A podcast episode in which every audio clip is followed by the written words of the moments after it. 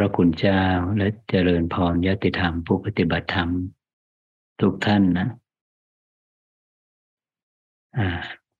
สำหรับกลุ่มซิตติ้งวันอาทิตย์นี้ก็ได้มาร่วมกันปฏิบัติบูชานะซึ่งอาทิตย์นี้พระอาจารย์ก็อยู่ที่สำนักสงฆ์คุณป่วยนะอากาศตอนนี้เย็นมากนะ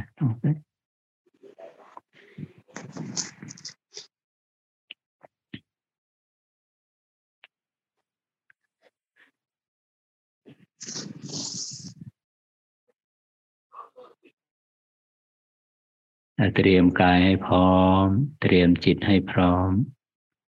ในการยังรู้สู่ความเป็นจริง ความจริงนั้น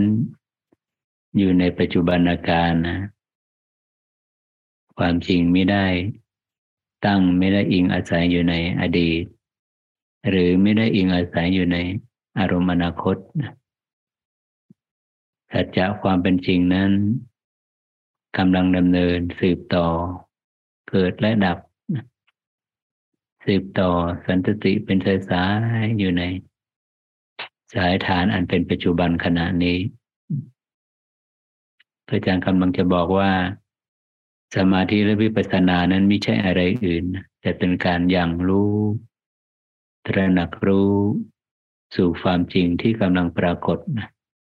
สายทานแห่งการเวลาอันเป็นปัจจุบัน ปัจจุบันขณะนะปัจจุบันขณะนี้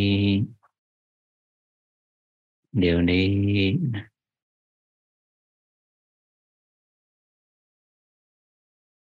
เราจะรู้หรือไม่รู้นะสายทานในความเป็นจริงเนี่ย ความสืบต่อของรูปและนาม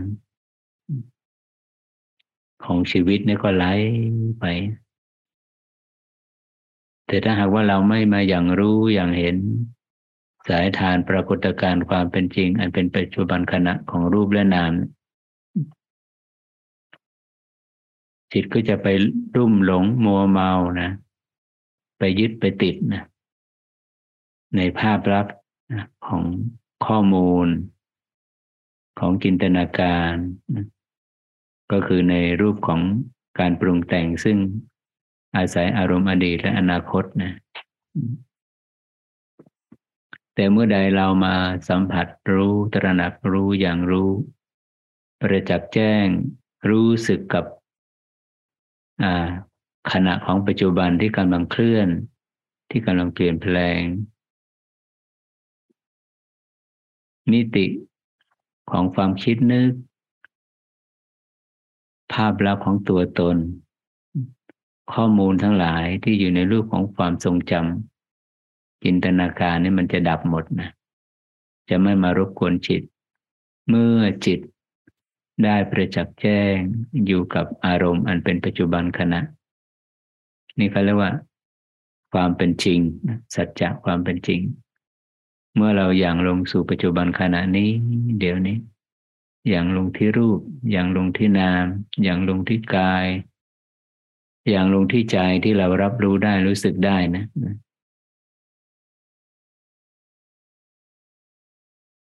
เมื่อนั้นแหละโลก โลกของแต่ละคนที่เราสร้างขึ้นมาที่เราปรุงแต่งขึ้นมา โลกแห่งความสัมพันธ์ โลกที่เราจะต้องไปรับผิดชอบนู่นนั่นนี่ โลกที่เราเคยเป็น เคยรู้เคยเห็นในอดีต และที่เราจะเข้าถึงในอนาคตนะทุกคนล้วนมีโลกต่างกัน เพราะเราปรุงแต่งต่างกัน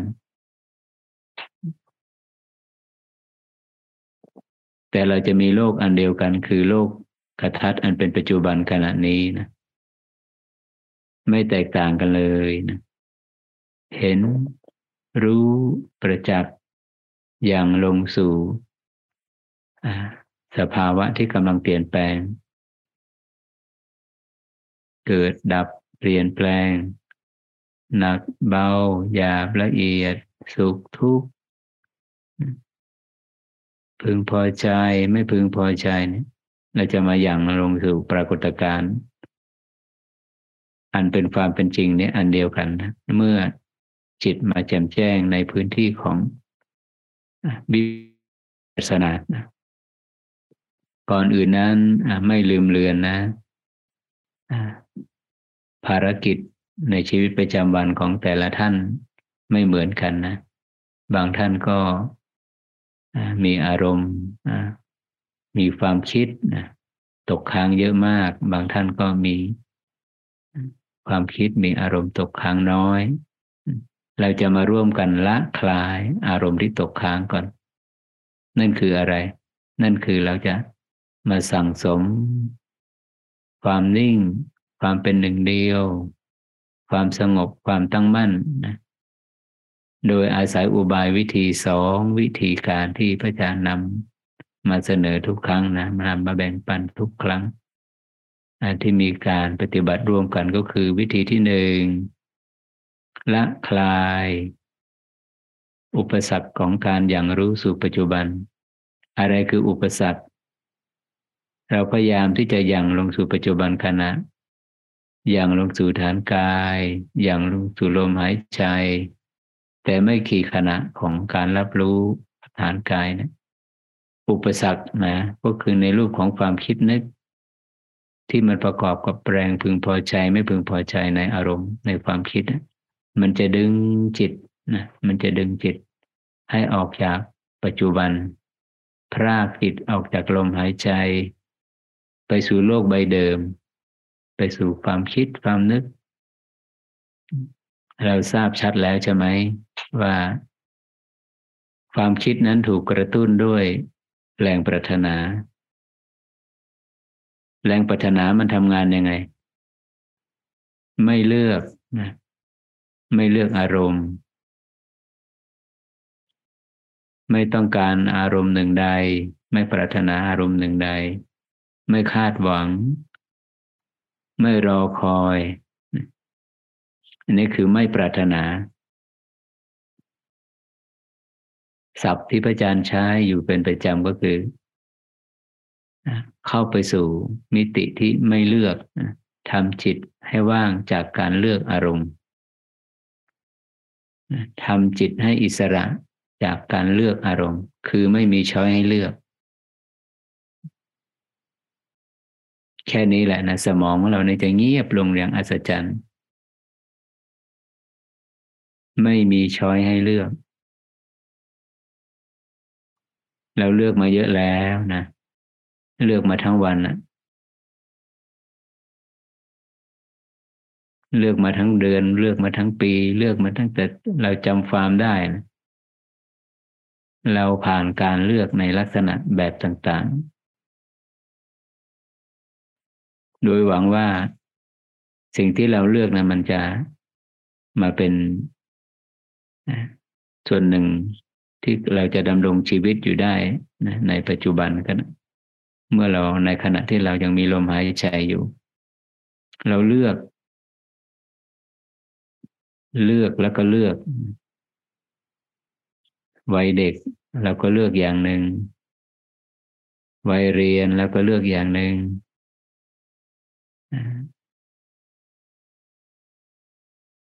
วัยทำงานแล้วก็เลือกอย่างหนึ่งการใช้ชีวิตคู่เราก็เลือกอย่างหนึ่งดูเหมือนว่า หากเราไม่ มาเจริญมาศึกษาองค์ความรู้เรื่องสมาธิวิปัสสนานะชีวิตเราจะอยู่ มันขึ้นอยู่กับการเลือกตลอด จนกระทั่งว่าลมหายใจสุดท้ายนั่นแหละแท้ที่จริงแล้วนะในยี่บสี่ชั่วโมงนะธรรมชาติมันยังปราณีอยู่ ยังมีโหมดอีกโหมดหนึ่งที่ให้จิตพักจากการเลือก พักจากแรงปรารถนา พักจากการที่โลดแล่นไปในโลกแห่งความคิดโลกแห่งการปรุงแต่ง นั่นก็คือโหมดของการหลับนะไม่กินไม่ดื่มยีิบสี่ชั่วโมงหนึ่งวันสองวันเจ็ดวันได้นะ แต่หากเราหลับไม่ได้ภายในคืนเดียว จะเป็นอุปสรรคมากนะเราจะมันจะรวนไปหมดนะความสมดุลในการดำรงอยู่ ทางกายภาพทางจิตใจมันจะมันจะรวนหมด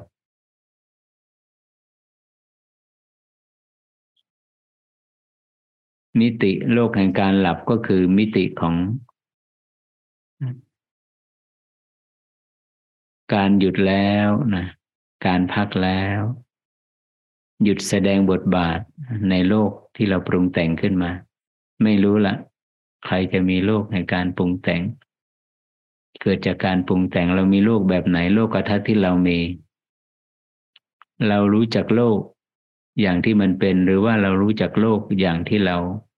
อาสร้างขึ้นมา ปรุงแต่งขึ้นมา ทั้งหมดนะทั้งหมดโลก อย่างที่มันเป็นและโลกที่เราปรุงแต่งขึ้นมา มันจะจบสิ้นลงนะ มันจะพักเมื่อเมื่อเราเข้าสู่โหมดแห่งการหลับ จิตได้พักแล้วนะ พักแล้ว เพราะฉะนั้นคุณค่าประโยชน์จากการหลับเนี่ยจึงมีมหาศาล ตื่นขึ้นมามีพลังแล้ว เราจะสดชื่น พร้อมที่จะไปดำเนินชีวิตในรูปแบบเดิมๆอีกนะมีพลังแล้วมีกำลังแล้ว แล้วก็มาถึงรอบอีก เราใช้พลังของชีวิตที่ได้จากการหลับหมดไปแล้วแล้วก็มาหลับอีก มันจะวนเวียนอยู่แบบนี้นะ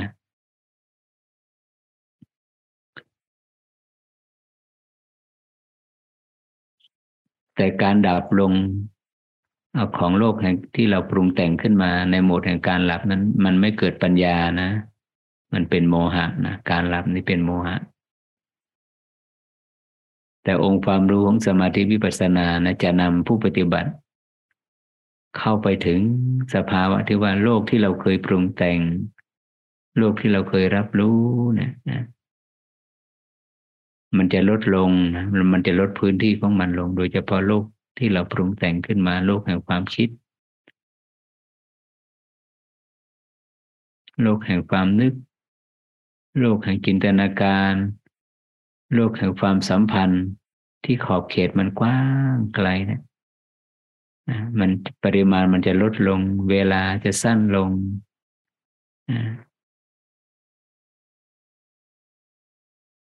ปริมาณความคิดลดลงเรื่อยๆเนี่ยจนกระทั่งว่าสูงสุดขององค์ความรู้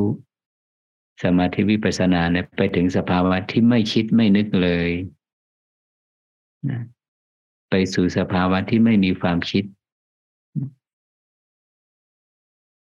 แต่จิตตื่นอยู่นะ จิตยังมียังมีการรับรู้อยู่ ไม่ใช่ว่าเป็นเป็นการหลับ อันนี้คือความอัศจรรย์ นี่เรากำลังมาสู่โหมดอันนี้นะเรากำลังร่วมกันปฏิบัติบูชาในโหมดนี้ เราจะเห็นปรากฏการณ์โลกแห่งความคิด โลกแห่งความสัมพันธ์ โลกแห่งความรักชัง ซึ่งเราปรุงแต่งขึ้นมาเนี่ยมันอยู่ในโลกของความคิดเนี่ยมันจะดรอปตัวมันลงปริมาณจะลดลงน้อยลง ลดลงน้อยลง แน่ละนะ เมื่อปริมาณความคิดลดลงนั่นหมายถึงอะไร ความรัก ความชัง ความชอบไม่ชอบ ความไม่สมดุลของจิตที่เข้าไป ยึดไปติดไปรับรู้อารมณ์ทั้งหลาย มันจะลดลงด้วย นั่นคืออะไรนั่นคือ สัญญาณแห่งความสงบมาแล้วนะมาแล้ว จิตเข้าไปสู่ความเป็นกลางในการรับรู้อารมณ์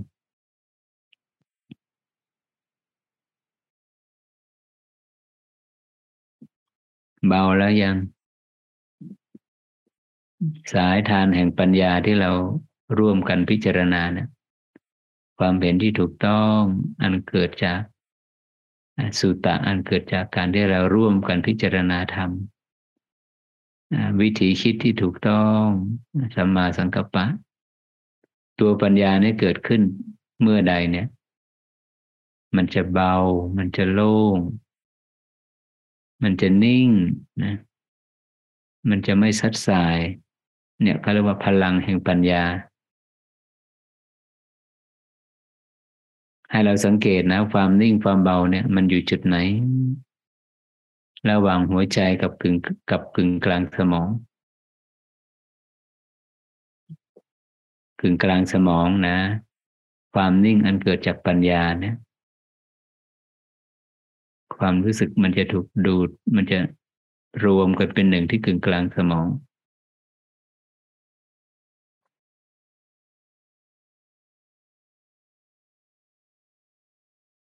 อันนี้ความนิ่งความเบานี้ไม่ใช่เกิดจากเจตเจตจำนงหรือเจตนานะ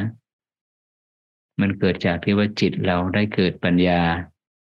ปารบสัมมาทิฏฐิ ปารบสัมมาสังกัปปะนะเมื่อปัญญายาณเกิดแล้วเนี่ย อวิชชาตานาอุปทานมันไม่เกิดร่วมนะ มันจะดับไป ชั่วขณะที่ปัญญามันเล่น ปัญญายังทำงานอยู่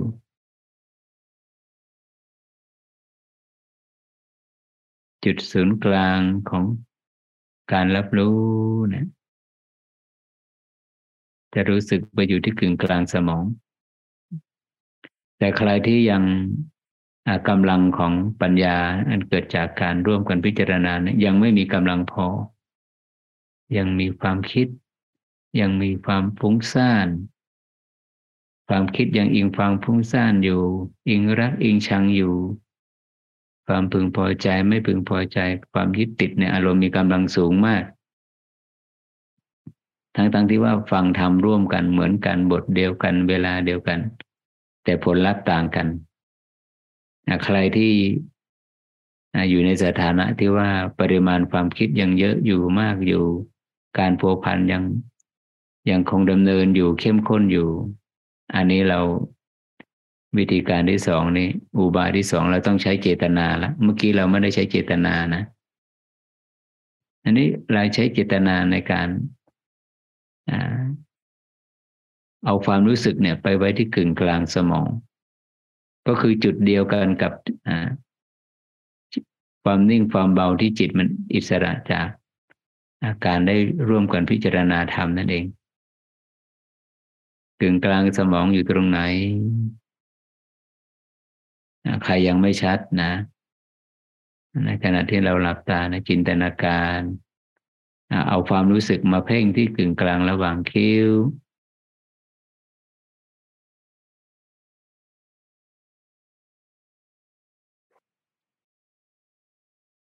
แล้วลากเส้นตรงจากกึ่งกลางระหว่างคิ้วนี่ไปที่ท้ายทอยนะทะลุ ผ่านสมองไปทะลุที่ไปที่ท้ายทอย เส้นที่หนึ่งครั้งที่หนึ่งครั้งที่สองเส้นที่สองเพ่งความรู้สึกไว้ที่กึ่งกลางระหว่างคิ้วลากเส้นตรงผ่าน กลางสมองไปทะลุท้ายทอย มันเป็นเส้นตรงใช่ไหม อันนี้ให้ผู้ปฏิบัติ เอาความรู้สึกมาไว้กึ่งกลางของเส้นนี้นะหลังจากนั้นก็ไม่ต้องจินตนาการอีกต่อไปละ มันจะกลางไหมมันกลึงกลางของของสมองหรือยังไม่ต้องสงสัย ไม่ต้องเคลื่อน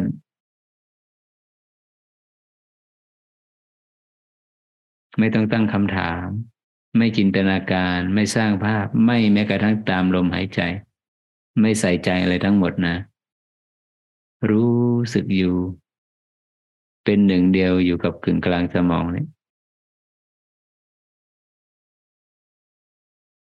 จุดเดียวกันนะ อุบายวิธีแรกนั้นคือไม่ได้ใช้เจตนาเกิดจากพลังแห่งปัญญา ที่ได้ถูกปารบแล้วส่วนวิธีที่สองนั้น ใช้เจตนาในการ เพ่งมาที่กึ่งกลางสมองนะแต่เป็นจุดเดียวกันนะผลลัพธ์เหมือนกัน แต่ว่าเหตุคนละอย่างนิ่งอยู่ตรงนี้เป็นหนึ่งเดียวกับจุดนี้ รู้สึกที่ตรงนี้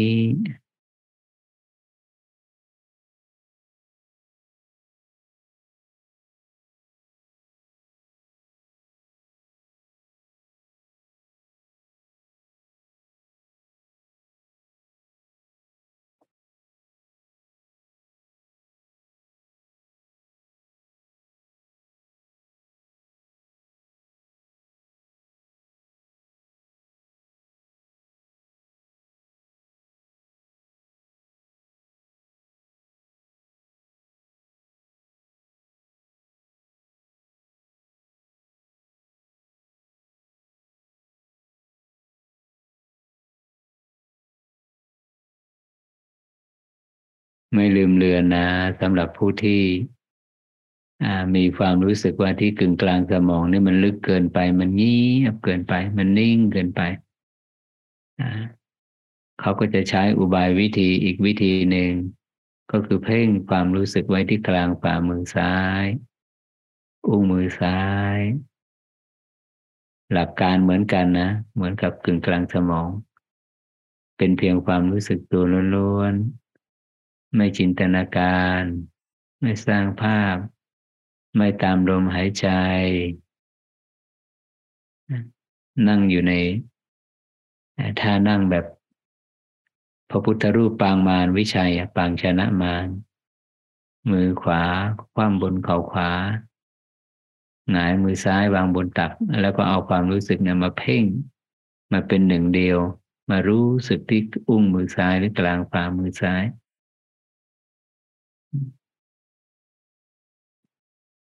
ก็จะทำให้ความสงบระงับ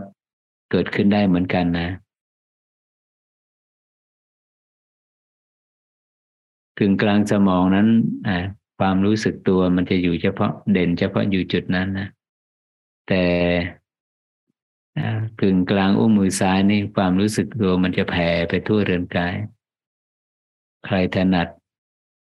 ใครถูกจริต กับอุบายวิธีไหนก็ใช้วิธีนั้นนะ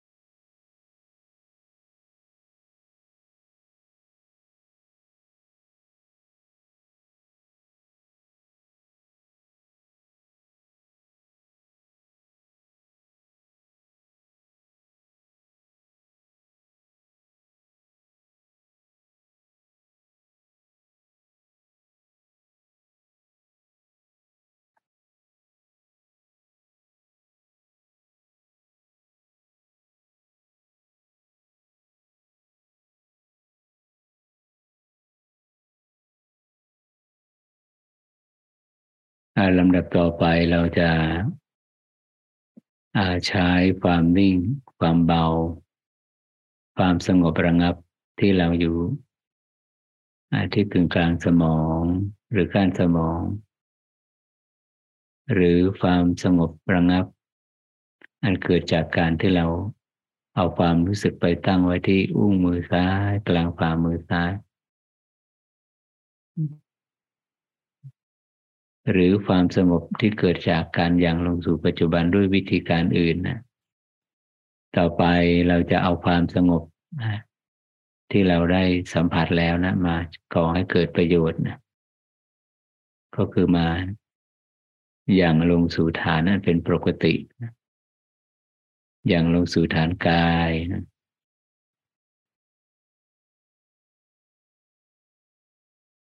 มีกี่จุด มีกี่ฐานกายเนะ หนึ่งโพรงจมูกสองปลายจมูกหรือพื้นที่เหนือริมฝีปากขึ้นไปสามกึ่งกลางหน้าอกตรงบริเวณลิ้นปี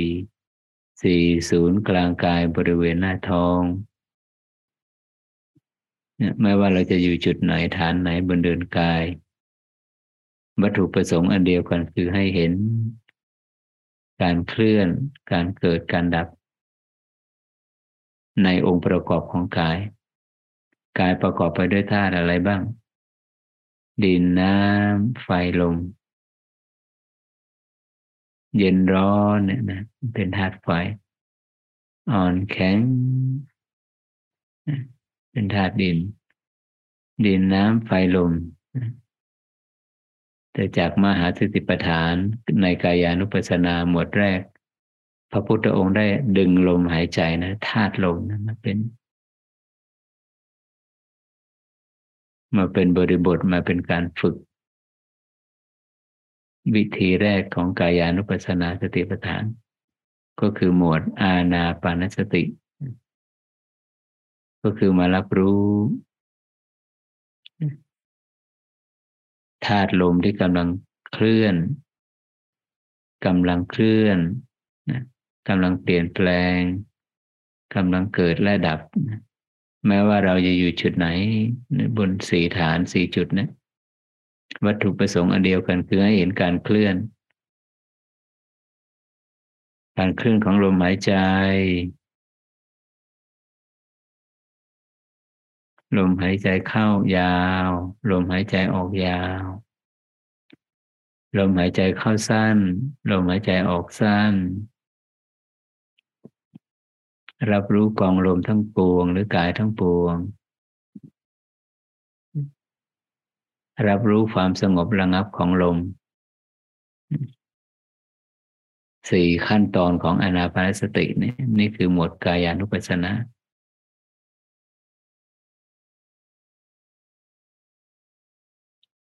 ใครถนัดฐานไหนอยู่ฐานนั้นนะสำหรับพระอาจารย์จะคุ้นอยู่กับศูนย์กลางกาย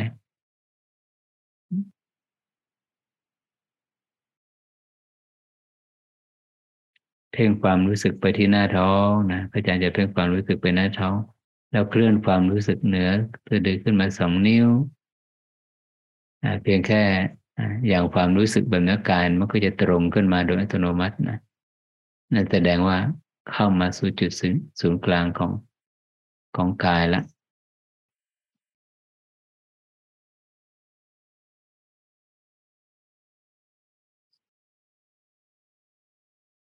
นิ่งอยู่เป็นหนึ่งเดียวอยู่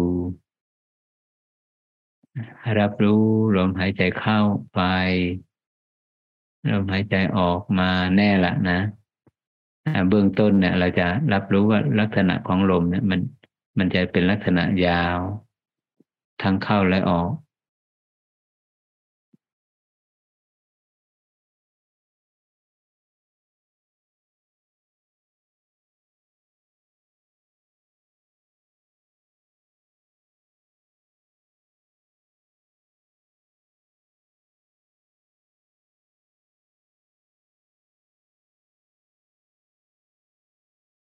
ลมหายใจเข้า สุดแล้วลมหายใจออกจะสืบต่อ เมื่อลมหายใจออกสุดแล้วเนะี่ยก่อนที่ลมหายใจให้เข้าจะมามาสืบต่อเนะี่ยมันจะกินช่วงนานนะ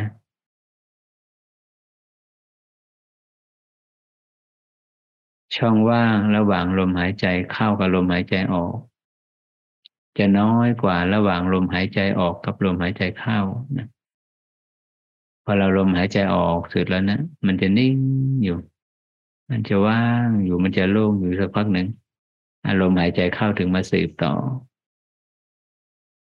อันนี้คือเราจับรายละเอียดของลมได้แล้ว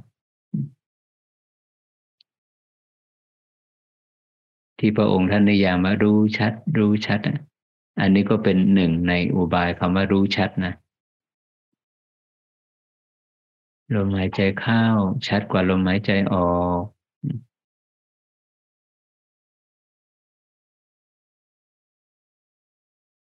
ช่องว่างระหว่างลมหายใจเข้ากับหายใจออกนะมีนิดเดียวนะแต่ช่องว่างระหว่างลมหายใจออกกับลมหายใจเข้าเนี่ยจะกินช่วงนานกว่า อันนี้เขาเรียกว่ารู้ชัด รู้ชัด ตามนัยยะของอนาปานสติ แต่คำว่ารู้ชัดในนิยามของมหาสติปัฏฐานเป็นอีก จะมีเพิ่มอีกนัยยะที่ว่า ลมหายใจนั้นไม่ว่าจะยาวหรือสั้นยาวหรือละเอียดมันมีการเคลื่อนสลับกันระหว่างลมเข้ากับลมออก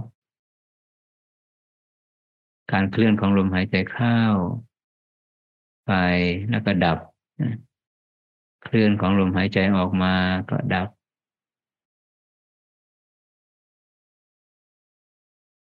ขณะเดียวเท่านั้นนะไม่ว่ายาวหรือสั้นยาวหรือละเอียดเราจะรับรู้ว่าลมหายใจ อายุการของลมหายใจนั้น สั้นนิดเดียว ขณะเดียวแล้วก็ดับไป เป็นเช่นนั้นจริง ๆ นะขณะเดียวเท่านั้นแล้วดับไป ขณะใหม่มาแทนที่แล้วดับไปเนี่ย ในนัยยะของมหาสติปัฏฐานนะรู้ชัดหมายถึงว่า เห็นซึ่งความเกิดเห็นซึ่งความดับ ทั้งความเกิดและความดับ มันเกิดดับยังไง เพราะมันเปลี่ยนแปลงนะมันถึงเกิดดับ เกิดดับอยู่ทุกขณะใช่ไหมเราย้ำกันมาบ่อยครั้ง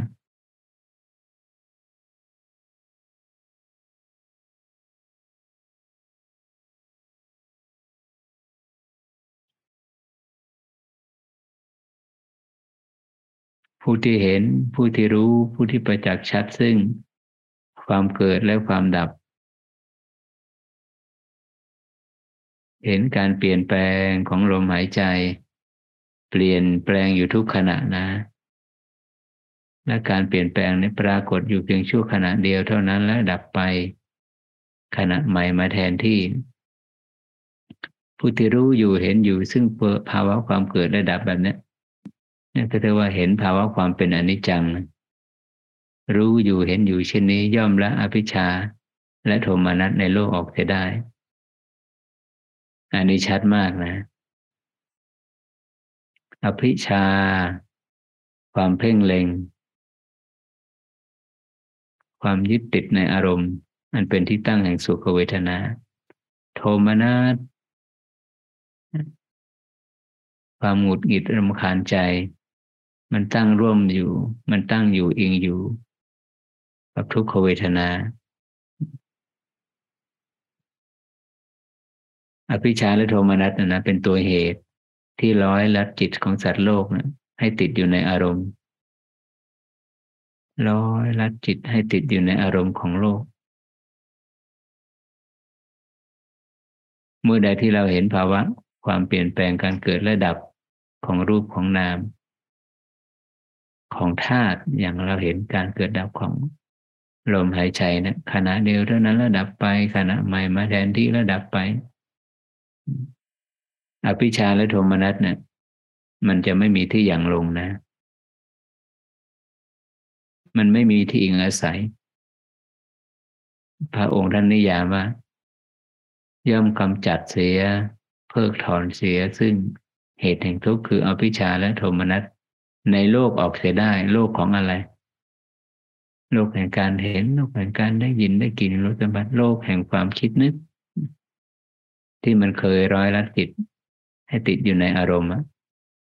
เมื่อใดที่เห็น เมื่อใดที่รู้ เมื่อใดที่ประจักษ์สัมผัสกับการเกิดและการดับ ก็คือเห็นการเปลี่ยนแปลง ที่กำลังปรากฏอยู่ทุกขณะนั่นเอง เมื่อนั้นแหละ อภิชาและโทมนัสจะถูกปลดเปื้อง จะถูกถ่ายถอน จะถูกคำจัดนะกระจัด นี่ก็เรียกว่าชัดในนัยยะของมหาสติปัฏฐาน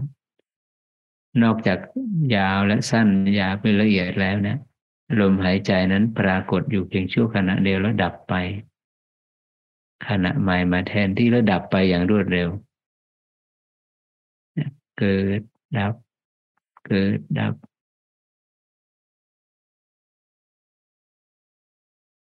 ไม่ลืมเลือนนะ เมื่อผู้ปฏิบัติรู้อยู่เห็นอยู่ประจักษ์ชัดอยู่ กับการเกิดดับมันเป็นปัจจุบันนี้ของกายเวทนาจิตธรรม ของรูปนามการเกิดระดับของรูปและนามนี้จะเคลื่อนจากหยาบไปละเอียด เคลื่อนจากทุกขเวทนาเป็นสุขเวทนา เคลื่อนจากสุขเวทนาเป็นอุเบกขาเวทนา เคลื่อนจากกามภูมิไปสู่รูปภูมิอรูปภูมิ เคลื่อนจากอโลกยะไปสู่โลกุตละคือการบรรลุธรรม เหตุมันอยู่ตรงนี้นะเหตุมันอยู่ตรงที่ เห็นการเปลี่ยนแปลงเห็นการเกิดและดับ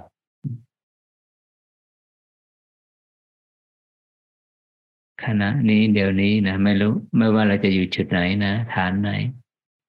โพรงจมูก ปลายจมูกกึ่งกลางหน้าอกบริเวณลิ้นปีหรือศูนย์กลางกายบริเวณหน้าท้อง ต่างกันที่ฐานแต่อุบะแต่จุดเป้าหมายอันเดียวกันคือ เข้าไปเห็นการเคลื่อน ต้องเห็นการเคลื่อนนะ เคลื่อนอยู่ทุกขณะ เห็นการเปลี่ยนแปลงก็คือเห็นการเกิดดับนั่นเอง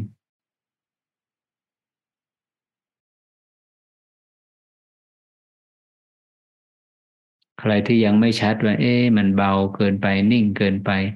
เงียบเกินไปแล้วแม้กระทั่งลมหายใจก็ยากต่อการรับรู้ใครที่กำลังไปเชิญกับความนิ่งของจิตที่มันนิ่งมากเกินไปนะ ก็ให้เคลื่อนความรู้สึกมาไว้ที่กึ่งกลางหน้าอกนะตรงบริเวณลิ้นปีเพ่งอยู่ตรงนี้เป็นหนึ่งเดียวกับจุดนี้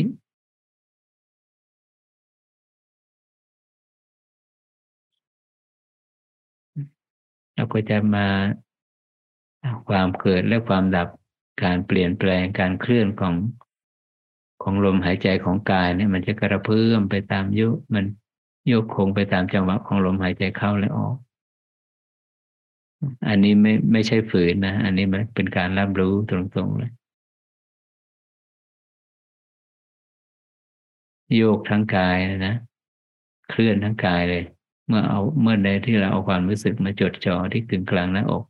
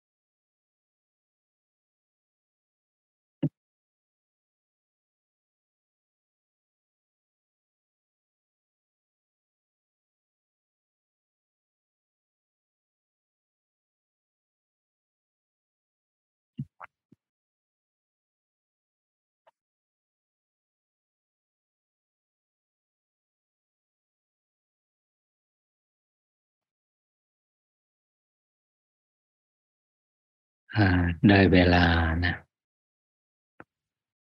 พร้อมกันน้อมจิตที่สงบดีแล้ว จากการยังลงสู่ความเป็นจริงแผ่ความรู้สึกที่สงบ ไปยังสรรพสัตว์ทั้งหลาย ผู้ที่ประสบพบกับความทุกข์ขอให้คลี่คลายพ้นจากทุกข์ ที่มีความสุขอยู่แล้ว ขอให้มีความสุขยิ่งยิ่งขึ้นไป ขอให้ความไม่เบียดเบียนซึ่งกันและกัน ขอให้มิตรไมตรีความปรารถนาที่ดี จงแผ่ไปยังสรรพสัตว์ทั้งหลายโดยทั่วหน้า สัพเพสัตตา สัตว์ทั้งหลาย ที่เป็นเพื่อนทุกข์ เกิดแก่เจ็บตาย ด้วยกันทั้งหมดทั้งสิ้น อเวราโหนตุชงเป็นสุขเป็นสุขเถิด อย่าได้มีเวรซึ่งกันและกันเลยอพยาปชาโหนตุ จงเป็นสุขเป็นสุขเถิด อย่าได้เบียดเบียนซึ่งกันและกันเลยอนีคาโหนตุ จงเป็นสุขเป็นสุขเถิด อย่าได้มีความทุกข์กายทุกใจเลย สุขีอัตานังปริหารันตุ จงมีความสุขกายสุขใจ รักษาตนให้พ้นจากทุกภัยทั้งสิ้นเถิด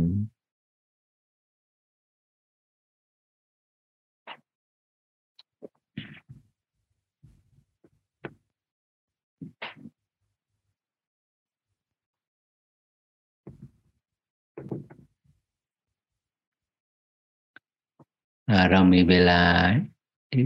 ห้าสิบนาทีนะ ใครจะเรียนถาม เกี่ยวกับสภาวะการปฏิบัตินะก่อนที่พระอาจารย์จะได้ปารบธรรม ในหัวข้อธรรม ก็เปิดโอกาสให้ถามได้นะ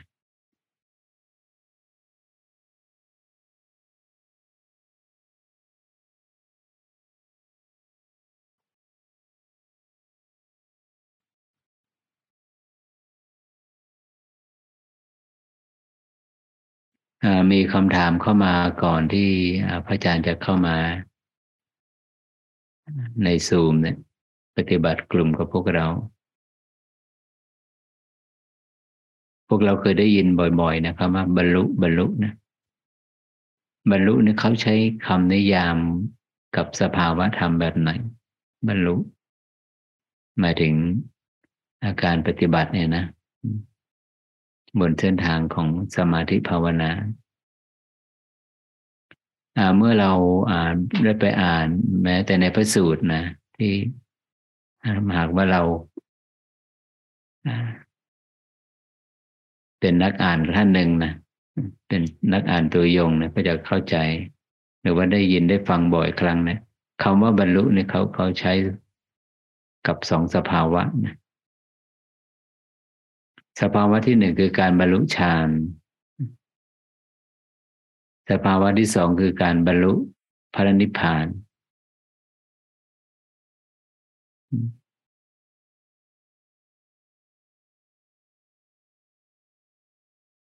บรรลุฌานนี่หมายถึงฌานจิตก็คือบรรลุจิตที่เคลื่อนจากกามสัญญาไปสู่รูปสัญญาและอรูปสัญญา อันนี้ก็ใช้คำว่าบรรลุนะ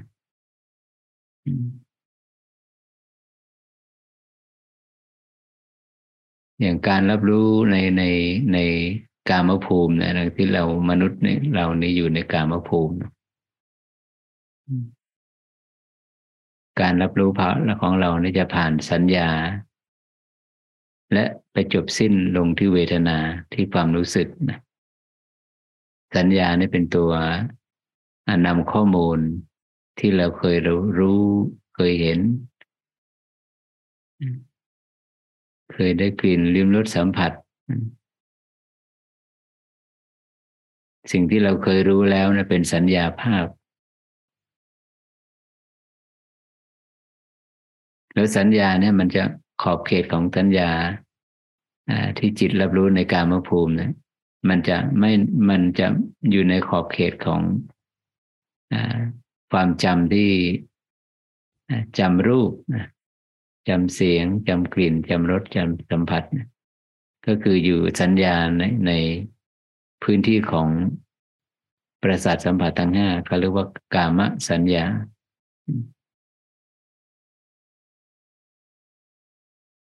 ตามทันนะกามสัญญา อันนี้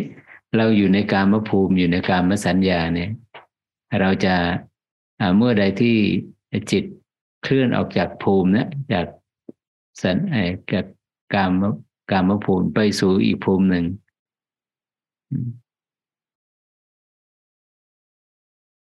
ไปสู่อีกภูมิหนึ่งก็คือรูปภูมิ หรือว่าอารูปภูมิ รูปภูมิเนี่ยที่เขาใช้คำว่าที่เขาเรียกกันว่าฌานจิตบรรลุบรรลุถึงซึ่งพระอาจารย์เคยยกตัวอย่างบ่อยครั้งนะยกตัวอย่างบ่อยครั้ง ว่าเหมือนเสมือนหนึ่งว่าไอ้กามภูมิเนี่ยเป็นดาวเคราะห์อีกดวงหนึ่ง เป็นดาวเคราะห์ดวงหนึ่ง แล้วก็รูปภูมิ อรูปภูมิเนี่ย มันเป็นดาวเคราะห์อีกดวงหนึ่ง เราจะต้องหลุดออกจากดาวเคราะห์ที่เราอยู่นะไปสู่ดาวเคราะห์ดวงใหม่ การที่เราเข้าไปถึงดาวเคราะห์ดวงใหม่เนี่ยไปสัมผัสอยู่กับพื้นผิวของดาวเคราะห์ดวงใหม่แล้วเขาเรียกว่าภูมิใหม่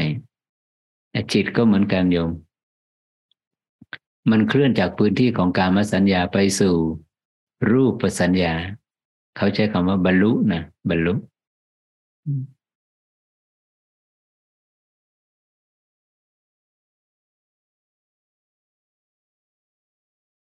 ถ้าพูดถึงวงกลมนะถ้าพูดถึงทั้งสารวัตรนะกามสัญญานะกามภูมินี่จะอยู่ขอบนอกนะ รูปสัญญารูปสัญญานะจะอยู่จุดศูนย์กลาง จะอยู่ขอบใน อยู่จุดศูนย์กลางของของของวงกลมเนี่ยของเวลาเนี่ยฌานที่สี่นะจะตุตฌานนะเข้าไปสู่จุดศูนย์กลางของวงกลมจริงๆของของเวลา ส่วนอรูปสัญญา หรืออรูปฌานอีกสี่ขั้นนั้นอาศัย เอกกตาและอุเบกขาเหมือนกับฌานทั้งสี่เหมือนกับฌานที่สี่นะแตกต่างเพียงเปลี่ยนจากอารมณ์เนี่ยจากรูปเป็นอรูป เอกกตาและอุเบกขานะมีองค์ประกอบเหมือนกันกับฌานที่สี่นี่เขาเขาเลยเขาใช้คำว่าบรรลุ และบรรลุอีกตัวหนึ่ง ในการบรรลุเข้าไปถึงจากการมภูมิไปสู่รูปภูมิอรูปภูมิ มันบรรลุยังไง ก็คือบรรลุว่า พื้นที่ที่จิตรับรู้อะโยม ที่อยู่ในพื้นที่ของสัญญาในการมาสัญญา มันเปลี่ยนไปเป็นรูปสัญญา และอรูปสัญญา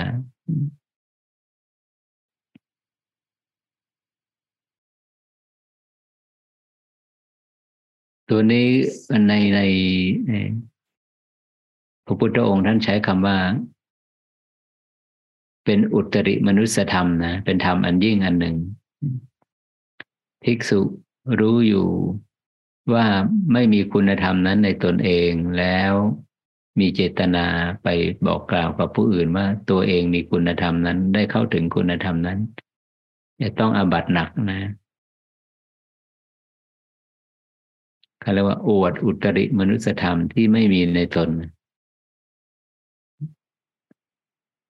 เป็นเป็นอุดเป็นเป็นอุตริมนุสธรรมคือเป็นธรรมอันยิ่งยงธรรมอันยิ่งที่ว่ามนุษย์จะเข้าถึงนะเพราะว่าเราอยู่ในการมภูมิเลยเราสามารถฝึกจิต ให้เคลื่อนจากภูมินะจากการมสัญญาไปสู่รูปสัญญาได้เนี่ยเขาใช้คำว่าบรรลุบรรลุถึง บรรลุฌานจิต เป็นธรรมอันยิ่งของมนุษย์ในประการที่หนึ่งธรรมอันยิ่งของมนุษย์ของประการที่สองก็คืออุตริมนุษยธรรมอันอันยิ่งนะ ประการที่สองก็คือการบรรลุพระนิพพาน การบรรลุพระนิพพานนี่คืออ่าจิตได้ออกจากวงกลมนี่ละโยม วงกลมของเวลา แต่จิตบรรลุฌานนั้น มันเข้าไปสู่จุดศูนย์กลางของเวลา อย่าลืมนะ ยังอยู่ในวงกลมยังอยู่ในพื้นที่ของเวลาอยู่ แต่คำว่าบรรลุพระนิพพานนั้นหมายถึง จิตได้ข้ามพ้นเวลาเนี่ยออกจากวงกลมนี้ไปแล้ว หรือมีอีกนัยยะหนึ่งว่า วงกลมเนี่ยเววงกลมของเวลาเนี่ยได้ดับไป เมื่อเวลาดับนะ รูปและนามไม่มีที่อิงอาศัยใช่ไหม เพราะรูปและนามเนี่ยมันโลกิยะเนี่ยเกิดดับเนี่ยมันอิงอาศัยเวลา มันอิงอิงกาละสภาวะที่ไม่มีกาละไม่มีเวลาก็เรียกอาการลิโกนั้น คือรูปนามไม่ปรากฏละรูปนามตั้งอยู่ไม่ได้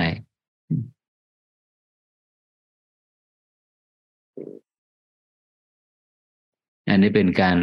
เขาใช้คำว่าบรรลุอีก อีกประเด็นที่สอง มีสองระยะนะมีสองประเด็นที่เขาใช้กันคำว่าบรรลุบรรลุ คือบรรลุฌานจิตอีกประเด็นที่สองคำว่าบรรลุก็คือบรรลุพระนิพพาน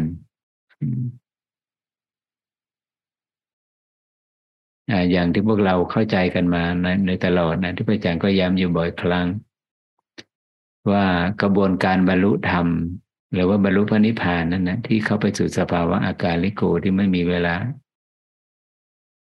ไม่มีรูปและนาม ไม่มีการเกิดดับของรูปนามนั้นมรรคยานจะปรากฏ อยู่ในพื้นที่ของสมาธิเจ็ดขั้นใช่ไหมอรูปฌานสี่แล้วก็อรูปฌานหรือว่าอารูปสัญญาอีกสามขั้นเบื้องต้น นั่นหมายถึงว่ากระบวนการบรรลุมรรคญาณเนี่ยจะไม่เกิดในกามภูมิ หรือจะไม่เกิดในกามสัญญาตามทันนะ เพราะอะไร เพราะว่ามรรคองค์ที่แปดสัมมาสมาธิ ตัวนี้เองที่เป็นตัวบ่งชัดว่า พื้นสภาวะที่รองรับที่เกิดร่วมกับมรรคอีกเกตองค์ มันคือสภาวะของรูปสัญญาหรือว่าฌานจิตนั่นเองมรรคยานจะไม่เกิดในพื้นที่ของการมสัญญา หรือการมภูมินะ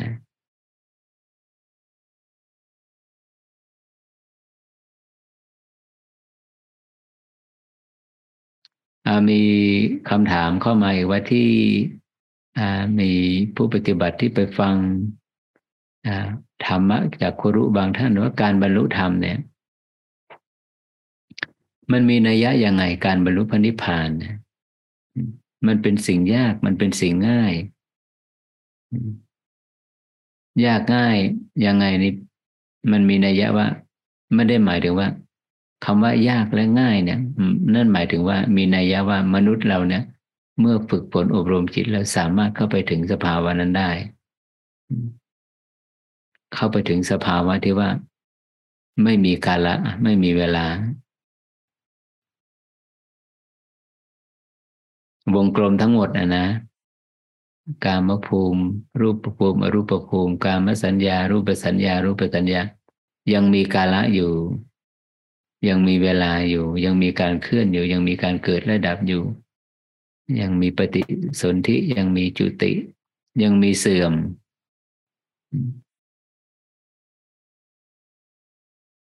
คือมีเวลานั่นเองประกอบด้วยกับเวลา คือมีครุหลายท่านที่บอกว่า การบรรลุพระนิพพานไม่มีอะไรพิเศษนะโดยที่ครุท่านเหล่านั้นได้มา เข้ามาคอมเมนต์เข้ามาเอายก คำคำที่ได้อ้างอิงถึงว่าบุคคลนั้นนะบุคคลใดบุคคลหนึ่งได้ได้บรรลุธรรมแล้ว อย่างยกตัวอย่างว่า ถ้าได้ดวงตาเห็นธรรมเนาะก็จะใช้คำว่า สิ่งใดสิ่งหนึ่งมีการเกิดขึ้นเป็นธรรมดา สิ่งนั้นย่อมมีความดับเป็นธรรมดา ก็ไม่เห็นมีอะไรอะไรพิเศษขึ้นมาในการบรรลุธรรม ก็คือเห็นการเกิดและการดับนี่ก็เป็น นี่ก็คือว่าได้บรรลุธรรมแล้วได้ดวงตาเห็นธรรมแล้วเห็นไหมเนี่ย พระองค์ท่านได้ตรัสไว้เนี่ย ที่ที่บันบันทึกไว้ในพระไตรปิฎกไม่เห็นมีอะไรพิเศษแตกต่างเลยยานได้เกิดขึ้นยานอันปราศจากทุลีได้ปรากฏขึ้นกับผู้บรรลุธรรมว่า สิ่งใดสิ่งหนึ่ง ก็คือรูปและนามคำว่าสิ่งใดสิ่งหนึ่งหมายถึงรูปและนามมีการเกิดขึ้นเป็นธรรมดา รูปและนามนั้นย่อมดับไปเป็นธรรมดา หากว่าเอาเอาการบันทึกนะนะประโยคนะมาเป็นนัยยะ เพื่อจะมาเป็นตัวขยายความหรือบอกบอกคุณสมบัติ หรือว่าบอกบ่งบอกถึงสภาวะการบรรลุธรรม อันนี้ไม่สมบูรณ์นะไม่สมบูรณ์ ซึ่งพระอาจารย์ก็ได้มาได้ขยายความในหนังสือเล่มใหม่ ในบทที่สี่ใช่ไหมอาการบรรลุอริยสัจธรรม พระอาจารย์ได้บรรยายว่าเอาความพิเศษของการได้บรรลุธรรมได้ดวงตาเห็นธรรมนี้ คือ มันมีนัยยะว่า หมายถึงว่าสิ่งใดสิ่งหนึ่งมีการเกิดขึ้น แล้วมีการดับไป เกิดขึ้นแล้วก็ดับไปพอมันดับไปแล้วมันมีสันติความสืบต่อของการเกิดมาสืบต่ออีก เมื่อมีการเกิดก็มีดับ ดับไปแล้วก็มีความเกิดมาสืบต่ออีก สันตตินี่เองโยม สันตติระหว่างความเกิดกับความดับนะสันตติระหว่างความดับกับความเกิด เขาใช้คำว่าดับสุดท้ายเนาะ ถ้าดับแล้วยังไม่ใช่ดับสุดท้ายนะ มันจะมีความเกิดมาสืบต่อคำว่าสิ่งใดสิ่งหนึ่งมีความเกิดขึ้นเป็นธรรมดา แล้วมีความดับเป็นธรรมดา หมายถึงว่า ดับสิ้นสุดนะมันขาดคำว่าสิ้นสุดลงไปที่การบันทึกนะเราเราจะไม่อ่าไปหาข้อข้อบทสรุปว่าเอ๊ะคำว่า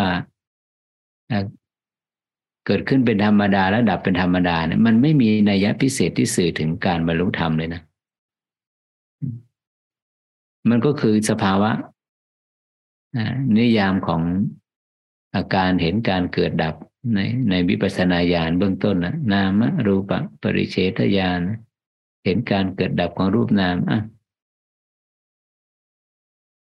ลักษณะคำพูดที่ประโยคที่ มาให้ขยายความว่าปัญญาอันปัจจากทุลีได้เกิดขึ้นกับผู้บรรลุแล้วว่า สิ่งใดสิ่งหนึ่งมีการเกิดขึ้นเป็นธรรมดาสิ่งนั้นย่อมดับไปเป็นธรรมดาคือนัยยะได้ดวงตาเห็นธรรมอันนี้ไม่ใช่นะยังไม่สมบูรณ์ ที่สมบูรณ์จะต้องเป็นแบบว่าสภาวะธรรมนะความสืบต่อของรูปและนามเนี่ย มันได้ดับสิ้นสุดลงนะ ดับสิ้นสุดลงมันมันมันได้สิ้นสุดลงตรงไหน ระหว่างความเกิดกับความดับ มันสิ้นสุดลงที่ความดับนะดับเขาใช้คำว่าดับสุดท้ายโยมปกติแล้วถ้าหากว่ายังไม่ได้บรรลุธรรมเนี่ยนะยังไม่ได้บรรลุพระนิพพานเนี่ยดับไปแล้วก็มีการเกิดมาสืบต่อ แล้วก็ดับไปอีกเขาเรียกว่าความสืบต่อเนี่ยเขาเรียกว่าสันติ ธรรมเหล่าใดมีการเกิดขึ้นเป็นธรรมดา ธรรมเหล่านั้นย่อมดับสิ้นสุด เขาจะเห็นการดับสิ้นสุด คือดับสุดท้ายอะไม่มีสภาวะความเกิด หนึ่งใดของรูปนามมาสืบต่อ ดับสิ้นสุดนะ ดับสิ้นสุด ตัวนี้เขาเรียกว่าได้เข้าไปสู่บรรลุพระนิพพานนะบรรลุพระนิพพาน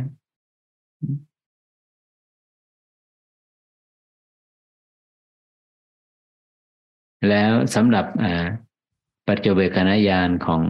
พระอนาคามี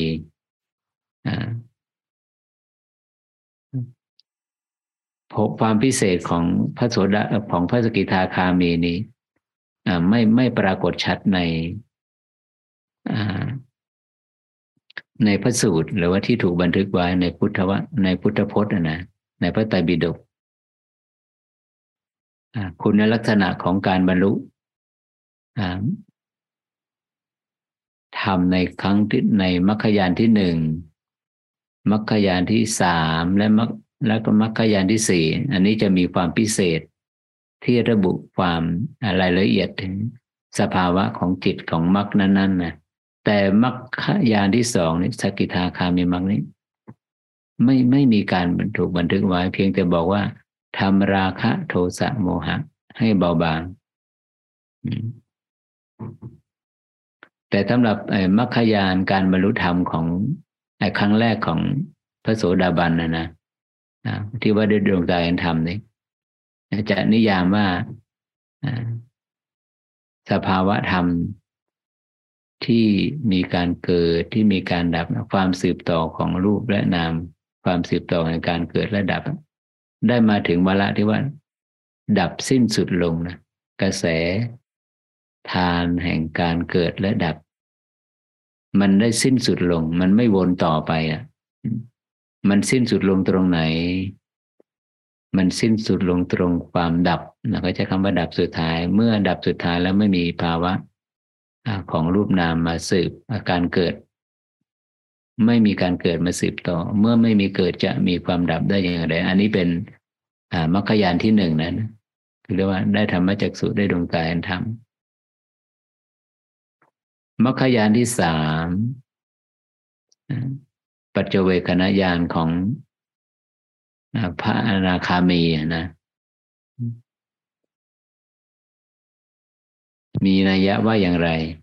ใครที่เป็นนักอ่าน ได้เสพสุตะมาก ฟังมาก ได้ยินมากอ่านมามากมัก อนาคามิมัคคยานปรากฏขึ้นและดับไปทันทีขณะเดียวเท่านั้นนะ แล้วอนาคามีผลก็คือ ผลละยานก็เกิดขึ้นสืบต่อ หลังจากนั้น ปัจเจเวคณายานของอนาพระอนาคามีจะปรากฏ จะมีพิเศษขึ้นมาว่า ไม่กลับมาสู่โลกนี้อีก หมายถึงว่า ผู้ที่บรรลุนะอยู่ในกามภูมินะไม่กลับมาสู่กามภูมิอีกนั่นเอง จะหากว่าปัจจุบันชาติเนี้ยไม่สามารถที่จะไปบรรลุถึงคุณธรรมขั้นสุดท้ายได้นะก็จะจุติจากโลกมนุษย์นะจากกามภูมิไปปฏิสนธิอยู่ในภูมิอัน อันที่เป็นพรมอะพรมห้าชั้นสุดท้ายในพรมสิบหกชั้นนะ ไม่กลับมาสู่โลกนี้อีกนี่อันนี้เป็นเป็นเป็นญาณทัศนะ หรือว่าเป็นสภาวะที่เป็นเขาไม่เรียกญาณทัศนะก็เรียกว่า อ่า ระดับ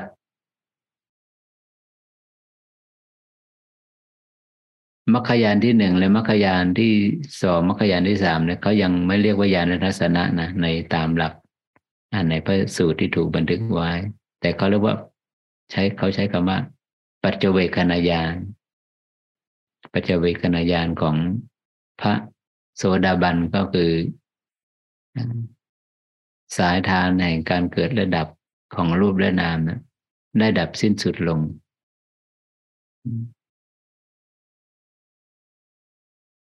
ส่วนของพระอนาคามีที่ถูกบันทึกไว้นะ ไม่กลับมาสู่โลกนี้อีก ปัจจเบกนายานส่วนปัจจเบกนายานของพระอรหันต์อันนั้นเขาใช้คำว่า วิมุตติญาณทัศนะมีนัยยะว่าอย่างไรมัคคมัคอารหันตมัคคยานปรากฏขึ้น ดับไปขณะเดียวเท่านั้นนะผลญาณมาสืบต่อ สองหรือสามขณะเมื่อผลญาณดับไปแล้วเนี่ยวิมุตติญาณทัศนะซึ่งวิมุตติญาณทัศนะเนี่ย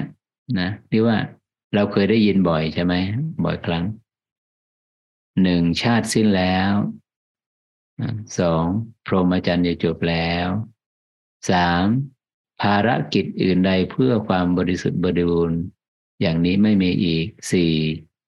ชาตินี้เป็นชาติสุดท้ายห้าพบใหม่ไม่มีมีมี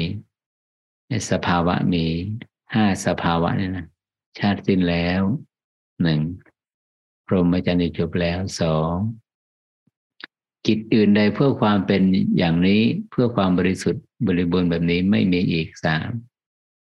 ชาตินี้เป็นชาติสุดท้ายสี่พบใหม่ไม่มีห้านะ อันนี้เป็นปัจเจเวคณาญาณระดับนะระดับที่สี่แต่เขาไม่เขาไม่ใช้ที่เขาไม่เรียกคำว่าปัจเจเวคณาญาณเขาเรียกอะไร วิมุตติญาณทัศนะ ซึ่งวิมุตติญาณทัศนะของระดับพระอรหันต์นี่แตกต่างจากพระนาคามีนะญาณทัศนะระดับพระนาคามี หรือปัจเจเวคณะของพระ ของพระอนาคามีนี้เกิดถัดไปจากผลญาณทันทีนะแต่ส่วนของอพระอรหันต์นั้นเนี่ยนะบางท่านก็เกิดขึ้นในขณะถัดมา บางท่านก็เกิดขึ้นในขณะต้องสองวันสามวัน บางท่านก็อาจจะต้องรอไปอีกเจ็ดวันนะอย่างนี้ ญาณรัตนะวิมุตติญาณรัตนะถึงจะปรากฏเราไปอ่านดูในขอบเขตการรับรู้ของจิตนะ ในบทที่ บทที่สี่เทว่าวิมุตติญาณทัศนะ ก่อนที่จะเกิดวิมุตติญาณทัศนะมีอะไรเป็นเหตุก่อน หลังจาก ช่วงระหว่างที่ได้บรรลุอรหัตมรรคแล้วนะเสวยอรหัตผลแล้วเนี่ย ก่อนที่จะเกิดสภาวะที่ว่าวิมุตติญาณทัศนะเนี่ย มันไม่มีสภาวะธรรมหนึ่งที่เกิดขึ้นระหว่าง ถ้าสภาวะนี้ไม่ปรากฏนะญาณทัศน์วิมุตติญาณทัศนะจะจะยังไม่ปรากฏ วิมุตติญาณทัศนะจะปรากฏในในขณะถัดไปจากสภาวะธรรมที่ว่าเนี้ยสภาวะธรรมนั้นคืออะไร อันนี้ให้เป็นการบ้านทำให้กับผู้ปฏิบัติไปอ่านดู มีสภาวะธรรมหนึ่งมาขั้นนะ ระหว่างผลญาณกับบิมุตติญาณทัศนะของพระอรหันต์ หากว่าสภาวะธรรมนี้ยังไม่ปรากฏบิมุตติญาณทัศนะจะไม่เกิดขึ้น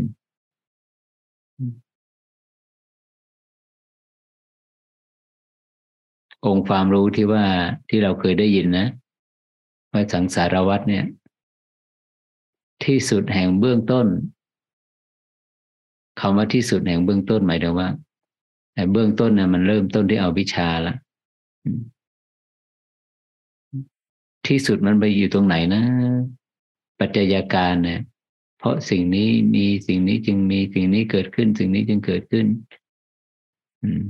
มันเห็นแต่รอบแห่งการเกิด ไม่รู้ว่ามันจะไปสิ้นสุดลงตรงไหน ที่ผ่านมาแล้วที่กำลังจะดำเนินต่อไปอีก แต่ในท่ามกลางของสังสารวัฏอันยาวนานนะหาที่สิ้นสุดไม่ได้เนี่ย ลับปรากฏว่าคุณธรรมความสามารถของปัญญายาณของมนุษย์เนี่ยนะของของของสัตว์โลกเนี่ยผู้ปารบนะบนเส้นทางแห่งมรรคนี่ยปรากฏว่าได้พบกับสภาวะการสิ้นสุดลงของการเดินทางปัจจัยการที่ว่าเห็นสายดับนะไม่ไม่ไม่ไม่ไม่ ไม่ดำเนินสืบต่อไปในสาย สายเกิดอีกต่อไป โดยเฉพาะที่ว่า สายทานแห่งการเกิดและดับ สายทานแห่งความสืบต่อของภพชาติที่ว่าหาที่สิ้นสุดไม่ได้นะมันได้สิ้นสุดลงแล้วนะ มันจะสิ้นสุดลงแล้ว ปัญวิมุตติญาณรัตนะมันจะบอก ว่าชาตินี้เป็นชาติสุดท้ายแล้วพบใหม่ไม่มีอีกแล้ว ภารกิจอื่นใดเพื่อความเป็นเพื่อความพ้นทุกข์อย่างแบบนี้ไม่มีอีกแล้ว ไม่มีภารกิจนี้ที่เราเคยได้ยินว่าเป็นอาเสขะคือไม่ต้องศึกษาอะไรอ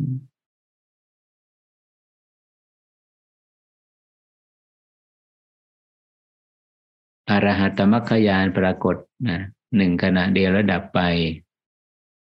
ถัดมามีผลญาณมาสืบต่อ โดยไม่มีภวังกจิต ไม่มีอารมณ์หนึ่งใดมาขั้นสองขณะหรือสามขณะ เอาละหลังจากนั้น จะมีสภาวะธรรมอีกสภาวะหนึ่งเกิดขึ้น ซึ่งหลังจากที่สภาวะธรรมนี้เกิดขึ้นแล้ว ถัดจากนั้นไป วิมุตติญาณรัตนะถึงจักปรากฏ ชาติสิ้นแล้ว พรหมจรรย์จบแล้วคิดอื่นในเพื่อความบริสุทธิ์บริบูรณ์นี้ไม่มีชาตินี้เป็นชาติสุดท้ายพบใหม่ไม่มี อันนี้แหละเขาเรียกว่า สภาวะคำว่าการบรรลุธรรมบรรลุธรรมเป็นแบบนี้นะสิ่งใดสิ่งหนึ่งมีความเกิดขึ้นเป็นธรรมดา หมายถึงรูปนามในสิ่งนั้นก็ดับไปเป็นธรรมดา อันนี้ไม่ใช่นิยามของการบรรลุธรรม อันนี้มันเป็นวิปัสสนาญาณขั้นต้น ใครก็เห็นเนี่ยก็ก็นี่ไงก็เกิดก็ดับนะใครไม่เห็นการเกิดดับนี่ก็ก็เป็นอริยบุคคลได้ดวงตาเห็นธรรมแล้วนี่ปิดประตูอบายแล้วนี่มีหลายครุนะหลายสถาบันที่ที่มานิยามกันแบบนี้นะ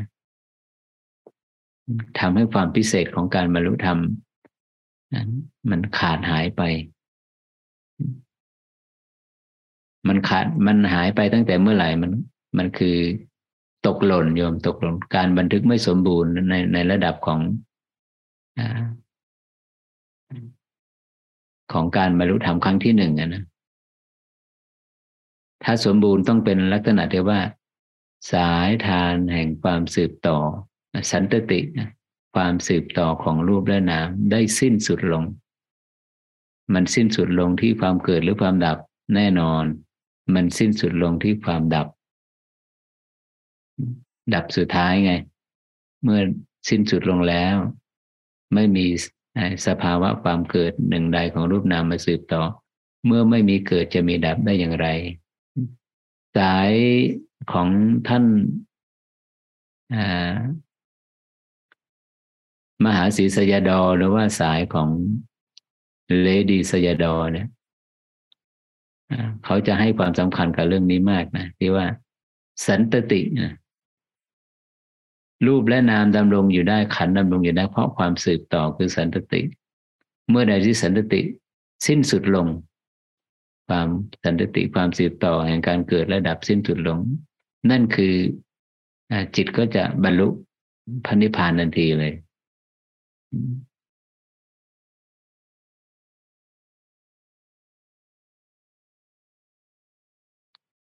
ส่วนพระสกิทาคามีเนี่ยไม่ได้มีนิยามแบบเป็นลักษณะของปัจเจเวคณญาณปรากฏไม่มีนะ เพียงแต่บอกว่าหลังเพียงแต่บอกว่าคุณสมบัติของพระสกิทาคามีเพิ่มขึ้นมาอีกคือทำราคะโทสะโมหให้เบาบาง หลังจากที่ได้บรรลุธรรมในขั้นที่หนึ่ง ที่ว่าทำสังโยชน์เบื้องสามให้สามขั้นสามประเภทขั้นต้นได้ได้สมุดเฉดแล้วดับไปแล้วสักกายทิฏฐิวิจิกิจฉาสีลปัตตปรมาตพอมันพบสภาวธรรมครั้งที่สองเนี่ย สกิทาคามีก็เพิ่มขึ้นอีกทำราคะโทสะโมหะให้เบาบาง แต่ไม่มีปัจเจเวคณะญาณของพระ สกิทาคามีอะที่ถูกบันทึกไว้ไม่มีนะที่ถูกบันทึกไว้ไม่มี ที่ถูกบันทึกไว้นี่ก็จะมีอ่าปัจเจเวคณญาณของการบรรลุธรรมครั้งที่หนึ่ง ปัจเจเวคณญาณการบรรลุธรรมครั้งที่สาม แล้วก็ปัจเจเวคณญาณของการบรรลุธรรมครั้งที่สี่ซึ่งเราไม่เรียกว่าปัจเจเวคณญาณเราจะใช้คำว่า วิมุตติญาณทัศนะคุณสมบัติอันเดียวกันกับปัจเจเวคณญาณนั่นแหละนะ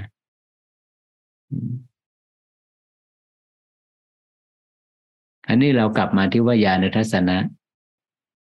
ญาณทัศนะเกี่ยวกับภพชาติเนี่ยผู้ที่ได้ญาณทัศนะเนี่ยโยม ตั้งแต่พระพระอนาคามีนะอนาคามีก็มีญาณทัศนะแล้วนะเกี่ยวกับเรื่องคุณธรรมแล้วว่าสภาวะที่ตัวเองจะรู้ว่าที่จะสืบค้นว่าเรื่องของเวลาย้อนอดีตอะไรต่าง ๆ นะ ย้อนอนาคตอะไรต่าง ๆ นะ เริ่มต้นที่เขาจะรู้เรื่อง เวลาของภพชาติของตัวเองก่อนเรียกว่าไม่กลับมาสู่โลกนี้อีก นั่นแหละเขาเรียกว่าญาณทัศนะล่ะ ระดับพระอนาคามี แต่แต่ไม่ใช่วิมุตติญาณทัศนะนะทำไมถึงพระอาจารย์ถึงใช้คำว่าญาณทัศนะ เพราะมันปรากฏเหมือนกันอยู่ลักษณะการปรากฏของทัศนะตัวนี้เหมือนเหมือนกับวิมุตติญาณทัศนะ เพียงแต่ว่ามันเป็นคนละระดับนะมันเป็นญาณทัศนะ คำว่าญาณทัศนะเนี่ยหมายถึงองค์ความรู้ที่ไม่ผ่านสมอง การรู้ของจิตเนี่ย ไม่ผ่านสัญญาและไม่ผ่านเวทนา ไม่ผ่านความรู้สึกที่ใจ ไม่ผ่านความรู้สึกที่สมองที่ความจำคือไม่ผ่านสัญญาและเวทนานั่นเองเขาเรียกว่าเขาเรียกว่าญาณทัศนะ ไม่กลับมาสู่โลกนี้อีก คือไม่กลับมาสู่การมภูมิอีกนั่นเอง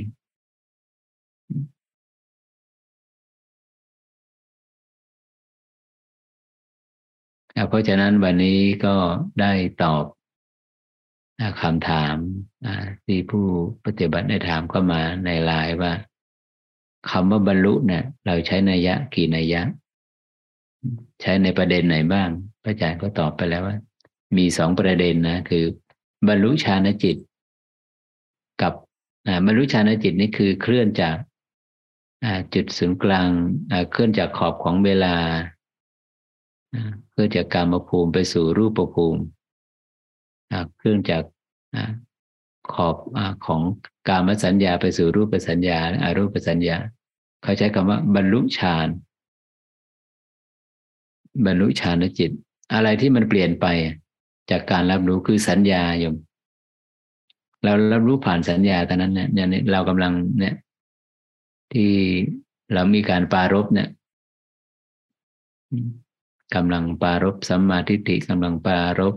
สัมมาสังกัปปะ ตัวสัญญาจะเป็นตัวนำนำข้อมูลเข้ามาที่พวกเราเคยได้ยินในพระสูตรที่มีคนไปถามว่า ถามเรียนอรุณถามพุทธเจ้าว่าสัญญาและเวทนาอันไหนเกิดก่อนอโทษดีสัญญาและปัญญาไหนเกิดก่อน ระองค์ท่านตรัสว่าปัญญาย่อมเกิดก่อนเออพระองค์ท่านตรัสว่าสัญญาย่อมเกิดก่อน ปัญญาเกิดทีหลัง ปัญญาจะเกิดได้นะ ในการอย่างลงสู่ความเป็นจริงโดยเหตุและผลนะจะต้องมีสัญญานำข้อมูลมานะนำข้อมูลมา อย่างเนี้ยตอนเนี้ยมันเป็นสัญการรับรู้ผ่านสัญญาเท่านั้น แต่สัญญาตัวเนี้ยจิตจิตได้ในกระบวนการของของวิปัสสนาในของสัมมาทิฏฐิไม่ได้มั่นหมายเอาสัญญานี้เป็นตัวตนนะ เห็นกระบวนการว่าสัญญาก่อให้เกิดกระบวนการใน concept เกิดการตีความเกิดภาษานั่นเองนะ พอ concept เกิดภาษาแล้วนะมันก็เกิดถ้าภาษาเป็นบวก ความรู้สึกร่วมกับ อารมณ์นั้นนะภาษานั้นก็เป็นสุขนะก็เรียกว่า เวทนา สุขเวทนา ถ้าอาภาษานั้นการตีความนั้นเป็นโลกนะความรู้สึกร่วมกับอารมณ์นั้นก็เป็นทุกขเวทนา เพราะนั้นสัญญาและเวทนานี่เองอยู่เป็นเป็นตัวเป็นตัวที่บ่งชี้ว่า เอ๊ะมันได้เคลื่อนจากกามสัญญาไปสู่รูปสัญญาหรือว่ากามภูมิไปสู่รูปภูมิ แล้วรูปประภูมิเป็นเช่นไหน รูปประสัญญาเป็นอย่างไร เออ รูปะหมายถึงว่ารูป รูปที่อยู่ตรงนี้รูปที่นั่งอยู่ตรงนี้ดินน้ำไฟลมองค์ประกอบของของรูปประคันนะของรูปประคันนะสัญญามันอยู่อยู่ในขอบเขตของของของรูปประคันเนี่ย เย็นร้อนอ่อนแข็งหนักเบาไหวตึง สิ่งหนึ่งที่เห็นชัดที่สุดก็ว่า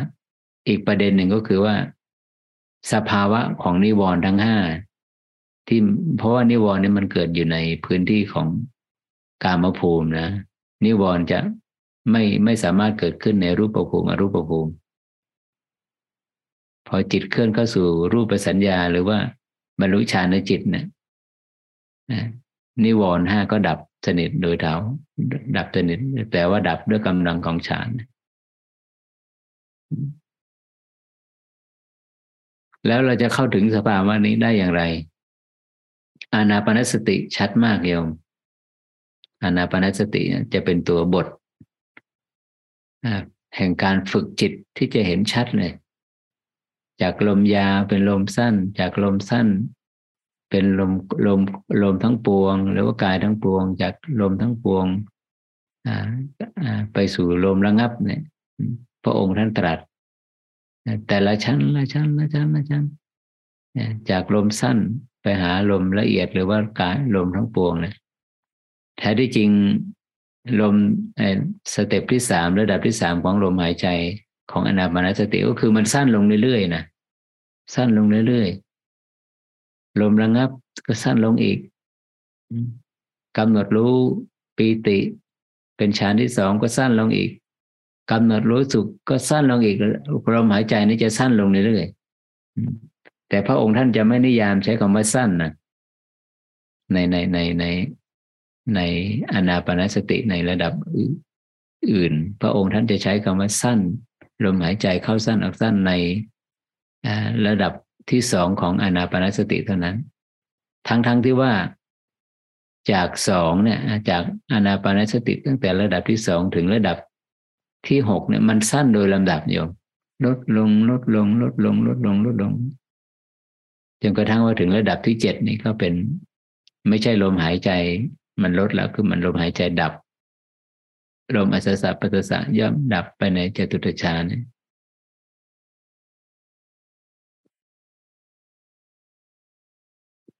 หนึ่งบรรลุฌานจิต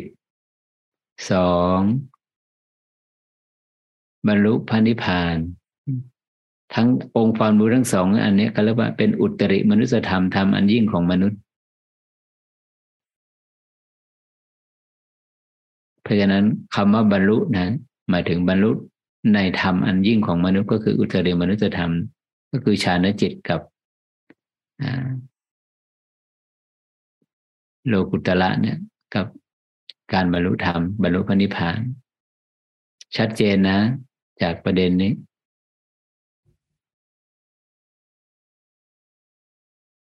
เหลือเวลาอีกสิบนาที ใครจะเรียนถามอะไร ครับอ่าอาจารย์ที่พระอาจารย์ให้การบ้านนะครับ สภาวะธรรมที่เกิดก่อนวิมุตติญาณทัศนะเนี่ยผมคิดว่าน่าจะเป็น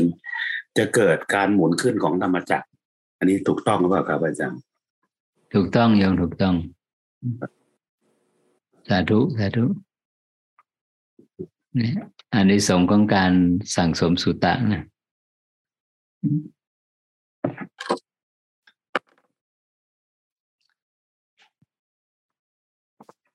อาจารย์คะมีคำถามค่ะ อาสาทุกหมอถามได้อืมคือเมื่อกี้พระอาจารย์พูดว่าลำดับที่เจ็ดของอนาปนสติเนี่ย เป็นจตุตฌานแล้วมันไม่ใช่ไม่ใช่ทุติยฌานหรอคะอ๋อทุติยฌานนั้นเป็นย่อมเป็นผู้กำหนดรู้ชัด ซึ่งปีติโยม ซึ่งเป็นระดับที่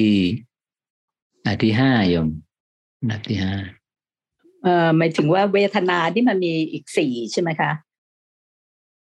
กายานี่มันสีแรก เวทนาเป็นสีที่สองต้องถูกต้องอ่าเพราะฉะนั้นก็เลยก็สงสัยว่าไอ้ลมหายใจเนี่ยมันดับไปในทุติยฌานหรือว่าจะต้อง อย่างอย่างทุติยฌานเนี่ยยังเห็นลมหายใจอยู่อ๋อแน่นอนแน่นอนนะฮะแล้วคำถามคืออะไร คำถามคือว่าเนี่ยค่ะ ว่าเวลาเราเอ่อทำอานาปนสติเนี่ย เราปกติเนี่ยเราก็มันก็เหมือนกับว่าเราขึ้นจากกายา เวทนาจิตตาแล้วทำมา แต่ครั้นี้เนี่ย ลมหายลมหายใจมันก็มันก็ยังมีอยู่อะฮะ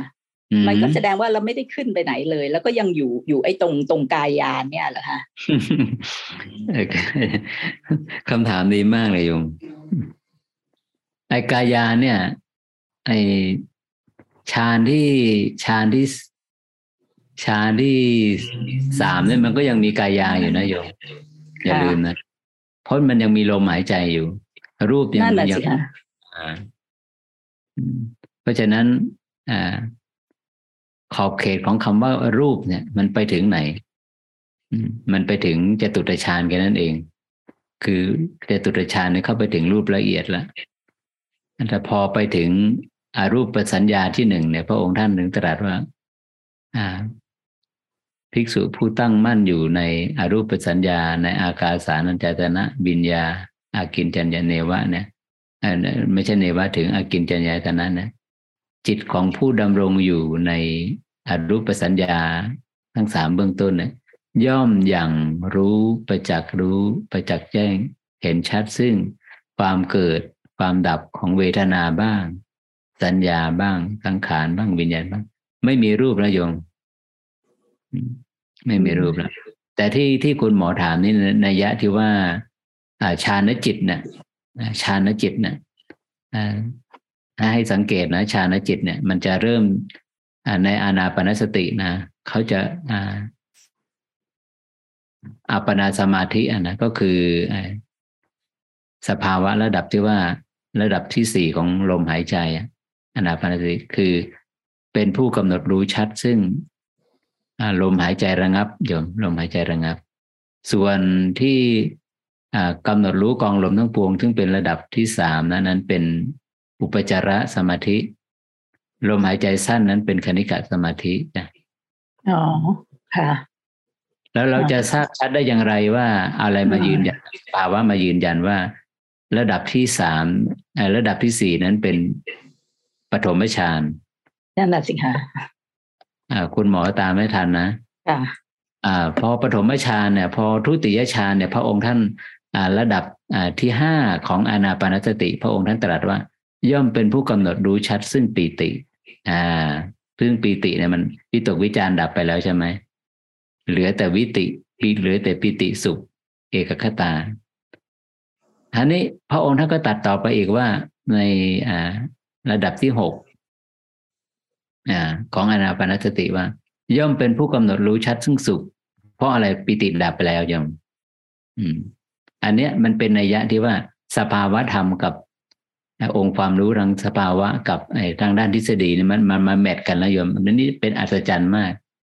เป็นสิ่งที่ผู้ปฏิบัติเนี่ยพึงเชื่อมโยงองค์ คำสอนให้ระหว่างสภาวะธรรมกับหลักทฤษฎีเนี่ยให้มันสอดคล้องกันให้ได้เป็นเป็นความท้าทายของในยุคเรารุ่นแล้ว แต่พอไปถึงอานาปนสติระดับที่เจ็ดหลังจากกำหนดรู้สุขแล้วเนี่ย พระองค์ท่านกลับไม่พูดถึงลมหายใจว่า ลมหายใจดับ พระองค์ท่านไม่ตรัสแบบนั้น พระองค์ท่านกลับไปพระองค์ท่านตรัสว่า ย่อมเป็นผู้กำหนดรู้ชัด ซึ่งจิตตสังขาร เอ๊ะมันมีที่มาที่ไปยังไงเนี่ยสังขารมีสามเนาะมีกายสังขารวจีสังขารจิตสังขาร กายสังขารนี่ก็สิ่งที่ปรุงแต่งกายก็คือลมอัศสะปัสสะลมหายใจเข้าออกวจีสังขารสิ่งที่ปรุงแต่งววจีที่เราพูดได้เนี่ย คือวิตกวิจารคุณหมอตามทันนะค่ะ ส่วนจิตสังขารนั่นก็คือตัวสัญญาและเวทนาที่มาปรุงแต่งจิตทีนี้เราก็มาดูว่าเอ๊ะอ๋อวจีสังขารเนี่ยมันดับไปในฌานที่สองไงคุณหมอ ดับไปในในขณะที่ว่าจิตได้เข้าถึงสภาวะ ย่อมเป็นผู้กำหนดรู้ชัดซึ่งปีติตอนนั้นวิตกวิจารดับไปละ นั่นก็คือวจีสังขารดับแล้วอันนี้ อพอในในอานาปานสติระดับที่เจ็ดเนี่ยลมหายใจลมอัจฉริปัจจสดับไปแล้ว นั่นหมายถึงอะไร นั่นหมายถึงกายสังขารดับไปแล้ว มันเหลือเฉพาะจิตแต่สังขารนะกันนะนี่ชัดมากเลยโยม ชัดมากเลยพระองค์ท่านคำสอนของพระองค์ท่านนี่อัศจรรย์มาก ไม่ขัดแย้งกัน ไม่ไม่โยงแย้งกัน มันมันมันสอดคล้องกันไปหมด แต่เราต้องเอาสภาวะธรรมมารองรับนะนั่นมันคือทุติยฌานใช่ไหมคะ ระดับอันไหนกัน อันที่ระดับที่เจ็ดเนี่ยค่ะที่อาจารย์พูดอ๋อพูดไม่ไม่ใช่ดิระดับทุติยฌานนี่คือวจีสังขารดับ ก็คืออ่าปิติดับอะเออก็คือเออก็คืออาฌานที่สองก็คือก็เป็นผู้กำหนดรู้ชัดซึ่งปีติอ่าซึ่งเป็นอ่าอ่าระดับที่ระดับที่หกเออระดับที่ห้าของอนาปานสติ เพราะระดับที่สี่นี้สังเอ่อกายสังขารระงับนี่ลมหายใจระงับนี่เป็นปฐมฌาน อ่าจ้ะเพราะฉะนั้นคือพอมาถึงระดับที่เจ็ดปุ๊บนี่ก็คือจตุตฌานนะจตุตฌานนี่คุณสมบัติก็คืออ่าสุขเวทนาดับไป ลมอัศสะปัสสะดับไป เมื่อลมอัศสะปัสสะดับไป นั่นแสดงว่าอะไร กายสังขารดับแล้ว ในสังขารทั้งสามเหลือคงพื้นที่เฉพาะจิตแต่สังขารเท่านั้น พระองค์ท่านในระดับที่เจ็ดพระองค์ท่านถึงตรัสว่า ย่อมเป็นผู้กำหนดรู้ชัดซึ่งจิตแต่สังขารไง โอเค ชัดเจนโยม ชัดเจนค่ะสาคืธุอโยมโยมนี่ยังคือเวลาเราปฏิบัติเนี่ยนะเราก็มีความรู้สึกว่ากายเวทนาเนี่ย ตอนที่เข้าเวทนาเนี่ยเราก็รู้สึกปิติรู้สึกสุข แต่มันก็ยังรู้สึกถึงลมหายใจด้วย อันนี้เนี่ยถูกต้องคือแสดงว่าเป็นอยู่ในขั้นแค่อุปจาระอย่างเดียวนะเราก็เลยไม่ทราบอยากจะทราบว่าเราจะรู้ได้ไงว่าเราอยู่อุปจาระหรืออยู่เข้าเข้าอัปปนาแล้วค่ะ อ๋อ ต้องไปต้องเอ่อปรากฏการณ์ตัวเนี้ยที่ที่พระอาจารย์บอกว่า ไอ้ตัวมันจะบ่งบอก มันมีสองสภาวะที่บ่งบอกนะ ถ้าสภาวะทางกายภาพนี่คือปริมาณลมหายใจที่ลดลง ค่ะ มันก็ลดลงอะค่ะแต่เราก็ยังยังรู้อะว่าเรายังหายใจอยู่อะค่ะอ๋ออันอันนี้ลดลงกับมีมีอีกสภาวะหนึ่งที่อ่าการการปรากฏของทางกายภาพที่ทำให้ผู้ปฏิบัติไปเข้าใจว่า ไอ้ลมหายใจมันลดลงนะแต่ที่จริงไม่ใช่โยม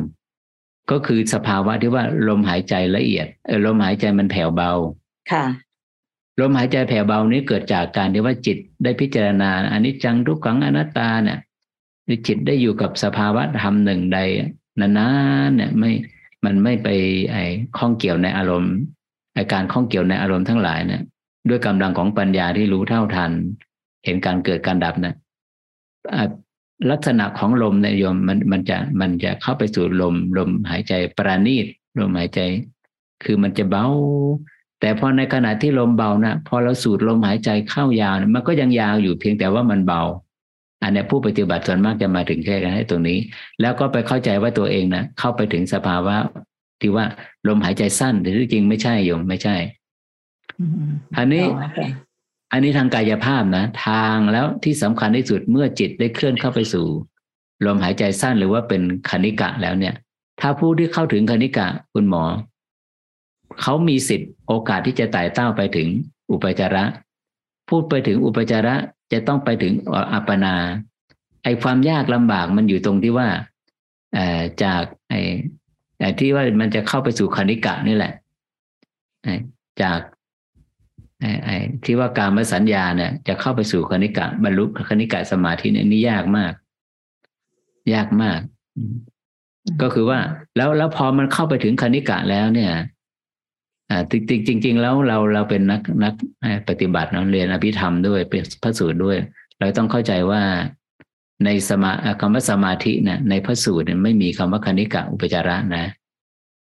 คณิกะอุปจาระนี่อยู่มีอยู่ในอภิธรรม แล้วก็มีอยู่ในอัตถกถาและวิสุทธิมรรคแต่คำว่าสมาธิในพระสูตรนั้น พระองค์ท่านจะไม่พูดถึงคณิกะสมาธิ อุปจารสมาธิ อัปปนาสมาธิก็ไม่ไม่ไม่ไม่พูดถึงไม่มีบันทึกไว้ในพระสูตร ถ้าพูดถึงว่าคำว่าสมาธิพระองค์ท่านหมายถึงฌานทั้งสี่เท่านั้นจ้ะอืมอันนี้อ่าอะเราก็มากลับมาดูที่ว่า แล้วจะมีสภาวะทางนามธรรมเนี่ยอะไรเป็นเครื่องรองรับ เอกคตาคุณหมอ เอกคตาปกติในในในในอ่าอันนี้พูดถึงสภาวะเนอะเพราะว่าถ้าตามหลักอภิธรรมแล้วเนี่ยเอกคตานี่เป็นหนึ่งในเจตสิกอ่าที่ว่าเจ็ดดวงอะ ที่ประกอบกับจิต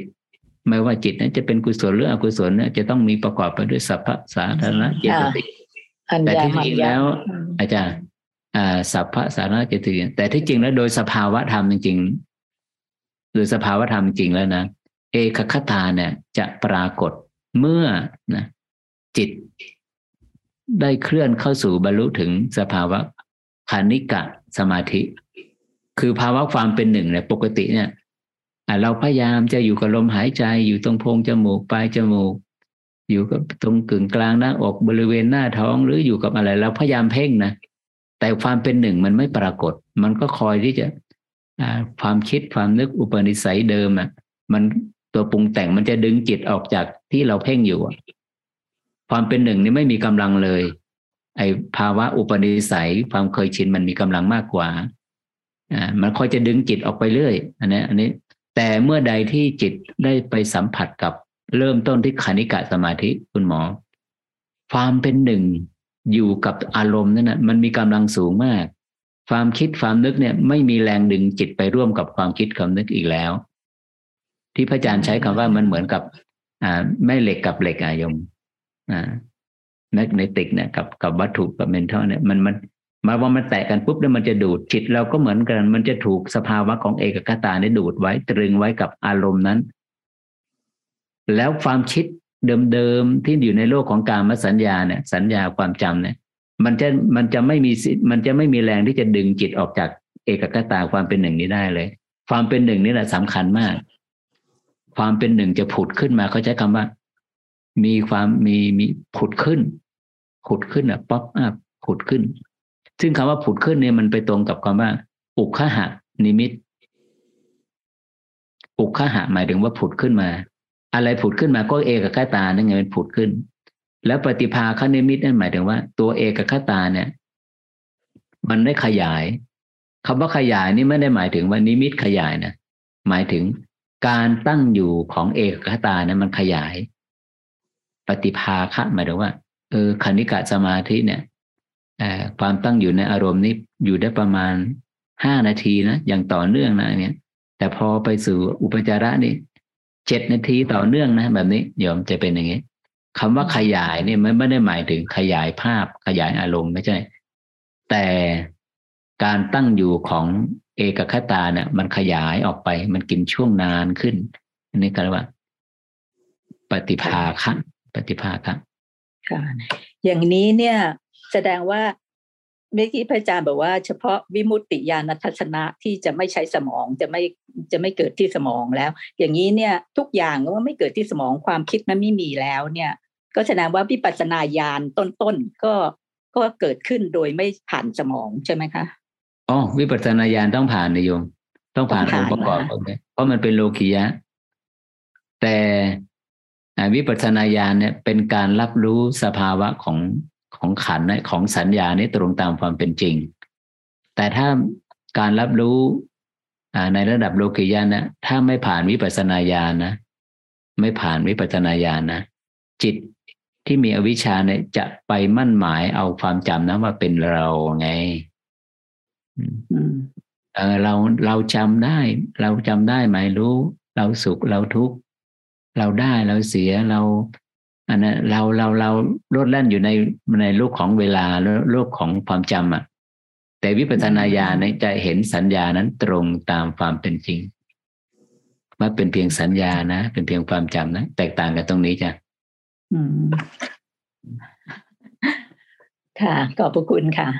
สาธุ สาธุ พระอาจารย์ค่ะหนูมีคำถามสั้น ๆ ค่ะ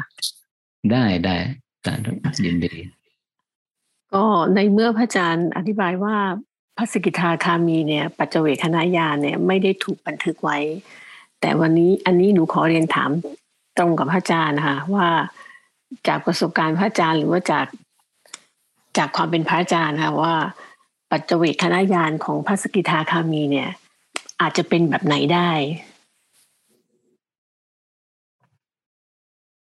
จจะเป็นแบบไหนได้ ปัจเจเวคณะญาณใช่ไหม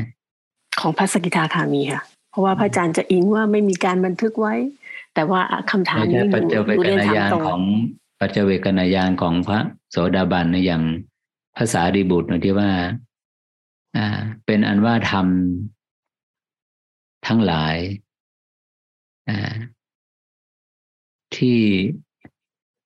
ที่เกิดและดับนะทำทั้งหลายที่อันเป็นที่ตั้งแห่งความทุกโศก ทั้งหลายที่เราท่องเที่ยวมานมนานแล้วนะแม้ว่ามันไม่ไม่ไม่เคยไม่เคยพบที่สิ้นสุดของมันเลยณนะวันนี้ได้ได้ได้พบกับสภาวะการสิ้นสุดลงของของของของของรูปและนามหมายว่า ได้แทงได้แทงตลอด แทงทะลุ บทอันหาความโศกไม่ได้นี่ก็คือภาษาลิบุตรเนาะที่เราที่เราได้เหมือนกับว่าได้แสวงหามานานบทอันหาความโศกไม่ได้เนี่ย ที่ภาษาลิบุตรได้พบคำว่าบทที่หาความโศกไม่ได้หมายว่า ไอ้ที่มันเกิดมันดับนั่นเอง มันเป็นที่ตั้งแห่งความทุกโศกอะแต่ว่ามันดับสิ้นสุดลงนะสิ้นสุดลงแล้ว ที่ตั้งแห่งความทุกข์แห่งความโศกก็คือ รูปและนามกาละไม่มีแล้ว มันสิ้นสุดลงจริงๆไม่มีกาละอีกแล้วนะนั่นแหละก็เรียกว่า ที่ที่พระสูตรที่บันทึกว่ามีความเกิดขึ้นเป็นธรรมดา มีความดับเป็นธรรมดา อันนี้เป็นการบันทึกที่ที่ตกหล่นนะยังไม่สมไม่สมบูรณ์ แต่ที่สมบูรณ์คือต้องบอกว่า เป็นการดับสิ้นสุดลงของกระแสทาน ดับสิ้นสุดลงของของสันตติของความสืบต่อ สันตตินะ มันสิ้นสุดอะแล้วมันไปสิ้นสุดตรงไหน ตรงระหว่างความเกิดหรือความดับ ต้องความดับใช่ไหมที่พระอาจารย์ย้ำถ้าไม่มีถ้าดับสุดท้ายอะนะดับสุดท้ายแล้วเมื่อไม่นั่นหมายถึงว่าทำไมดึงนิยามว่าดับสุดท้าย เพราะมันจะไม่มีความเกิดมาสืบต่อ เมื่อไม่มีเกิดจะมีดับได้อย่างไร อันนั้นแหละคือ นิพพานคืออาการละ อันนี้เป็นเป็นปัจเจเวคณะญาณของ พระโสดาบัน ส่วนพระสกิทาคามีไม่มีโยมไม่มี แต่มีการบรรลุเหมือนกันนะ แต่ว่าพออ่าพอออกจากผลญาณมาแล้วเนี่ยปัจเจเวคขณะญาณที่จะเป็นเป็นตัวภาษาเป็นตัวอุทานอะไรออกมาเนี่ย ไม่ไม่มีโยมไม่มีเพราะนั้นอันนี้ต้องแต่ว่าสิ่งที่มันชัดมากที่สุดก็คือ สมมติว่ามวลเนาะมวลที่ไอ้มวลที่แห่งความยึดความติดเนี่ย มีร้อยอ่าพอพระโสดาบันเนี่ยได้ได้ได้ปรงภาระลงแล้วไปยี่สิบห้าเปอร์เซ็นต์อันเนี้ยแล้วก็พระสกิทาคามีอ่าอ่าไปอีกยี่สิบห้าเปอร์เซ็นต์อย่างเงี้ยพระอนาคามีไปอีกยี่สิบห้าก็เป็นเจ็ดสิบห้าเนี่ย พระอรหันต์ก็ ก็ครบเต็มร้อยอะไรประมาณเนี้ยคือคือภาระในความยึดความติดในในขันนะของพระสกิทาคามีได้ลดลงเพิ่มอีก ก็คือราคะโทสะโมหะ มันเบาบางลง ความเข้มข้นเบาบางลง มากกว่าก่อนการที่จะได้บรรลุคุณธรรมครั้งที่สองคือคือนั่นหมายความพระอาจารย์กำลังจะให้บทสรุป ว่าว่าปัจเจเวคณะญาณของพระสกิตาคามีเนี่ยไม่ไม่มีเด่นชัด หรือไม่มีไม่เกิดขึ้นเลยหรือว่ายังไงคะใช่ใช่ไม่มีเด่นชัด ไม่มีเด่นชัดไม่ไม่มีเด่นชัดกับไม่กับไม่มีไม่ได้ถูก แล้วมันถูกบันทึกไว้ด้วย และจากประสบการณ์ของของผู้ที่เข้าถึงแล้ว ส่วนมากนะ ก็ไม่ได้บอกไม่ได้ระบุไว้ว่า ว่ามี ปัจเจเวกนายานที่ออกมาชัดเหมือนกับมรรคยานทั้งสามมรรคยานที่หนึ่งมรรคยานที่สามมรรคยานที่สี่นี่เขาชัดมาก ชัดมากแต่คำว่าอัมราคะโทสะให้โมหะให้โมบัง ไม่ไม่ไม่ได้อยู่ในโหมดของคำว่าปัจเจเวคณายานของพระสกิตาคามีจ้ะสาธุกลับขอบพระคุณครับพระอาจารย์อันนี้ต้องขอบคุณเจ้าของคำถามด้วยว่า มาถามว่าบรรลุการบรรลุใช้คำว่าใช้กับไอสภาวะไหนคำว่าบรรลุนะมันใช้กับนัยยะสองนัยยะนะก็คือ ใช้กับนัยยะของอุตริมนุสธรรมธรรมอันยิ่งของมนุษย์ บรรลุบรรลุฌานจิตหนึ่งบรรลุพันิพานสอง ทำทั้งสองอย่างนะเขาเรียกว่าทำอันยิ่งของมนุษย์แปลจากภาษาบาลีบาลีภาษาบาลีเขาใช้คำว่า อุตริมนุษยธรรม อุตริมนุษยธรรม ใครที่ไม่ไม่รู้ไม่มีคุณธรรมนี้ไม่มีสภาวะธรรมนี้ทั้งทั้งที่ตัวเองก็ไม่มีแต่ไปไปบอกว่าตัวเองเข้าถึงอะเขาเรียกว่าอวดอวดอุตริ อวดคืออวดถึงสภาวะ ว่าเราเข้าถึงแล้วนะบรรลุแล้วนะแม้แต่เพียงฌานจิตนี่ก็เป็นเป็นโทษหนักสำหรับภิกษุเลยนะพระองค์ท่านปรับโทษหนัก เพราะฉะนั้นคำว่าบรรลุเนี่ย หมายถึงบรรลุธรรมอันยิ่งของมนุษย์ซึ่งมีสองสองสองประเภทนั่นก็คือ บรรลุฌานจิต แล้วก็บรรลุพระนิพพาน สำหรับวันนี้ก็คงจะสมควรกับเวลาเนาะพระอาจารย์ในนามประธานสงฆ์ขออำนวยอวยพรในกุศลและเจตนาที่พวกเรามาเสียสละเวลามาร่วมกันปฏิบัติ อย่างรู้สู่ความจริง ในบริบทของสมาธิหรือวิปัสสนาในในซูมครั้งนี้ ขอความรู้แจ้งเห็นจริง อันเกิดจากการ สนทนาธรรมจากการเจริญสมาธิ ขอให้พลังของสมาธิและปัญญานี้จงสถิตมั่นในขันธสันดาน เป็นแสงสว่างนำทางไปสู่ความพ้นทุกข์ในปัจจุบันในชาตินี้ โดยทั่วกันทุกท่านเทินสาธุ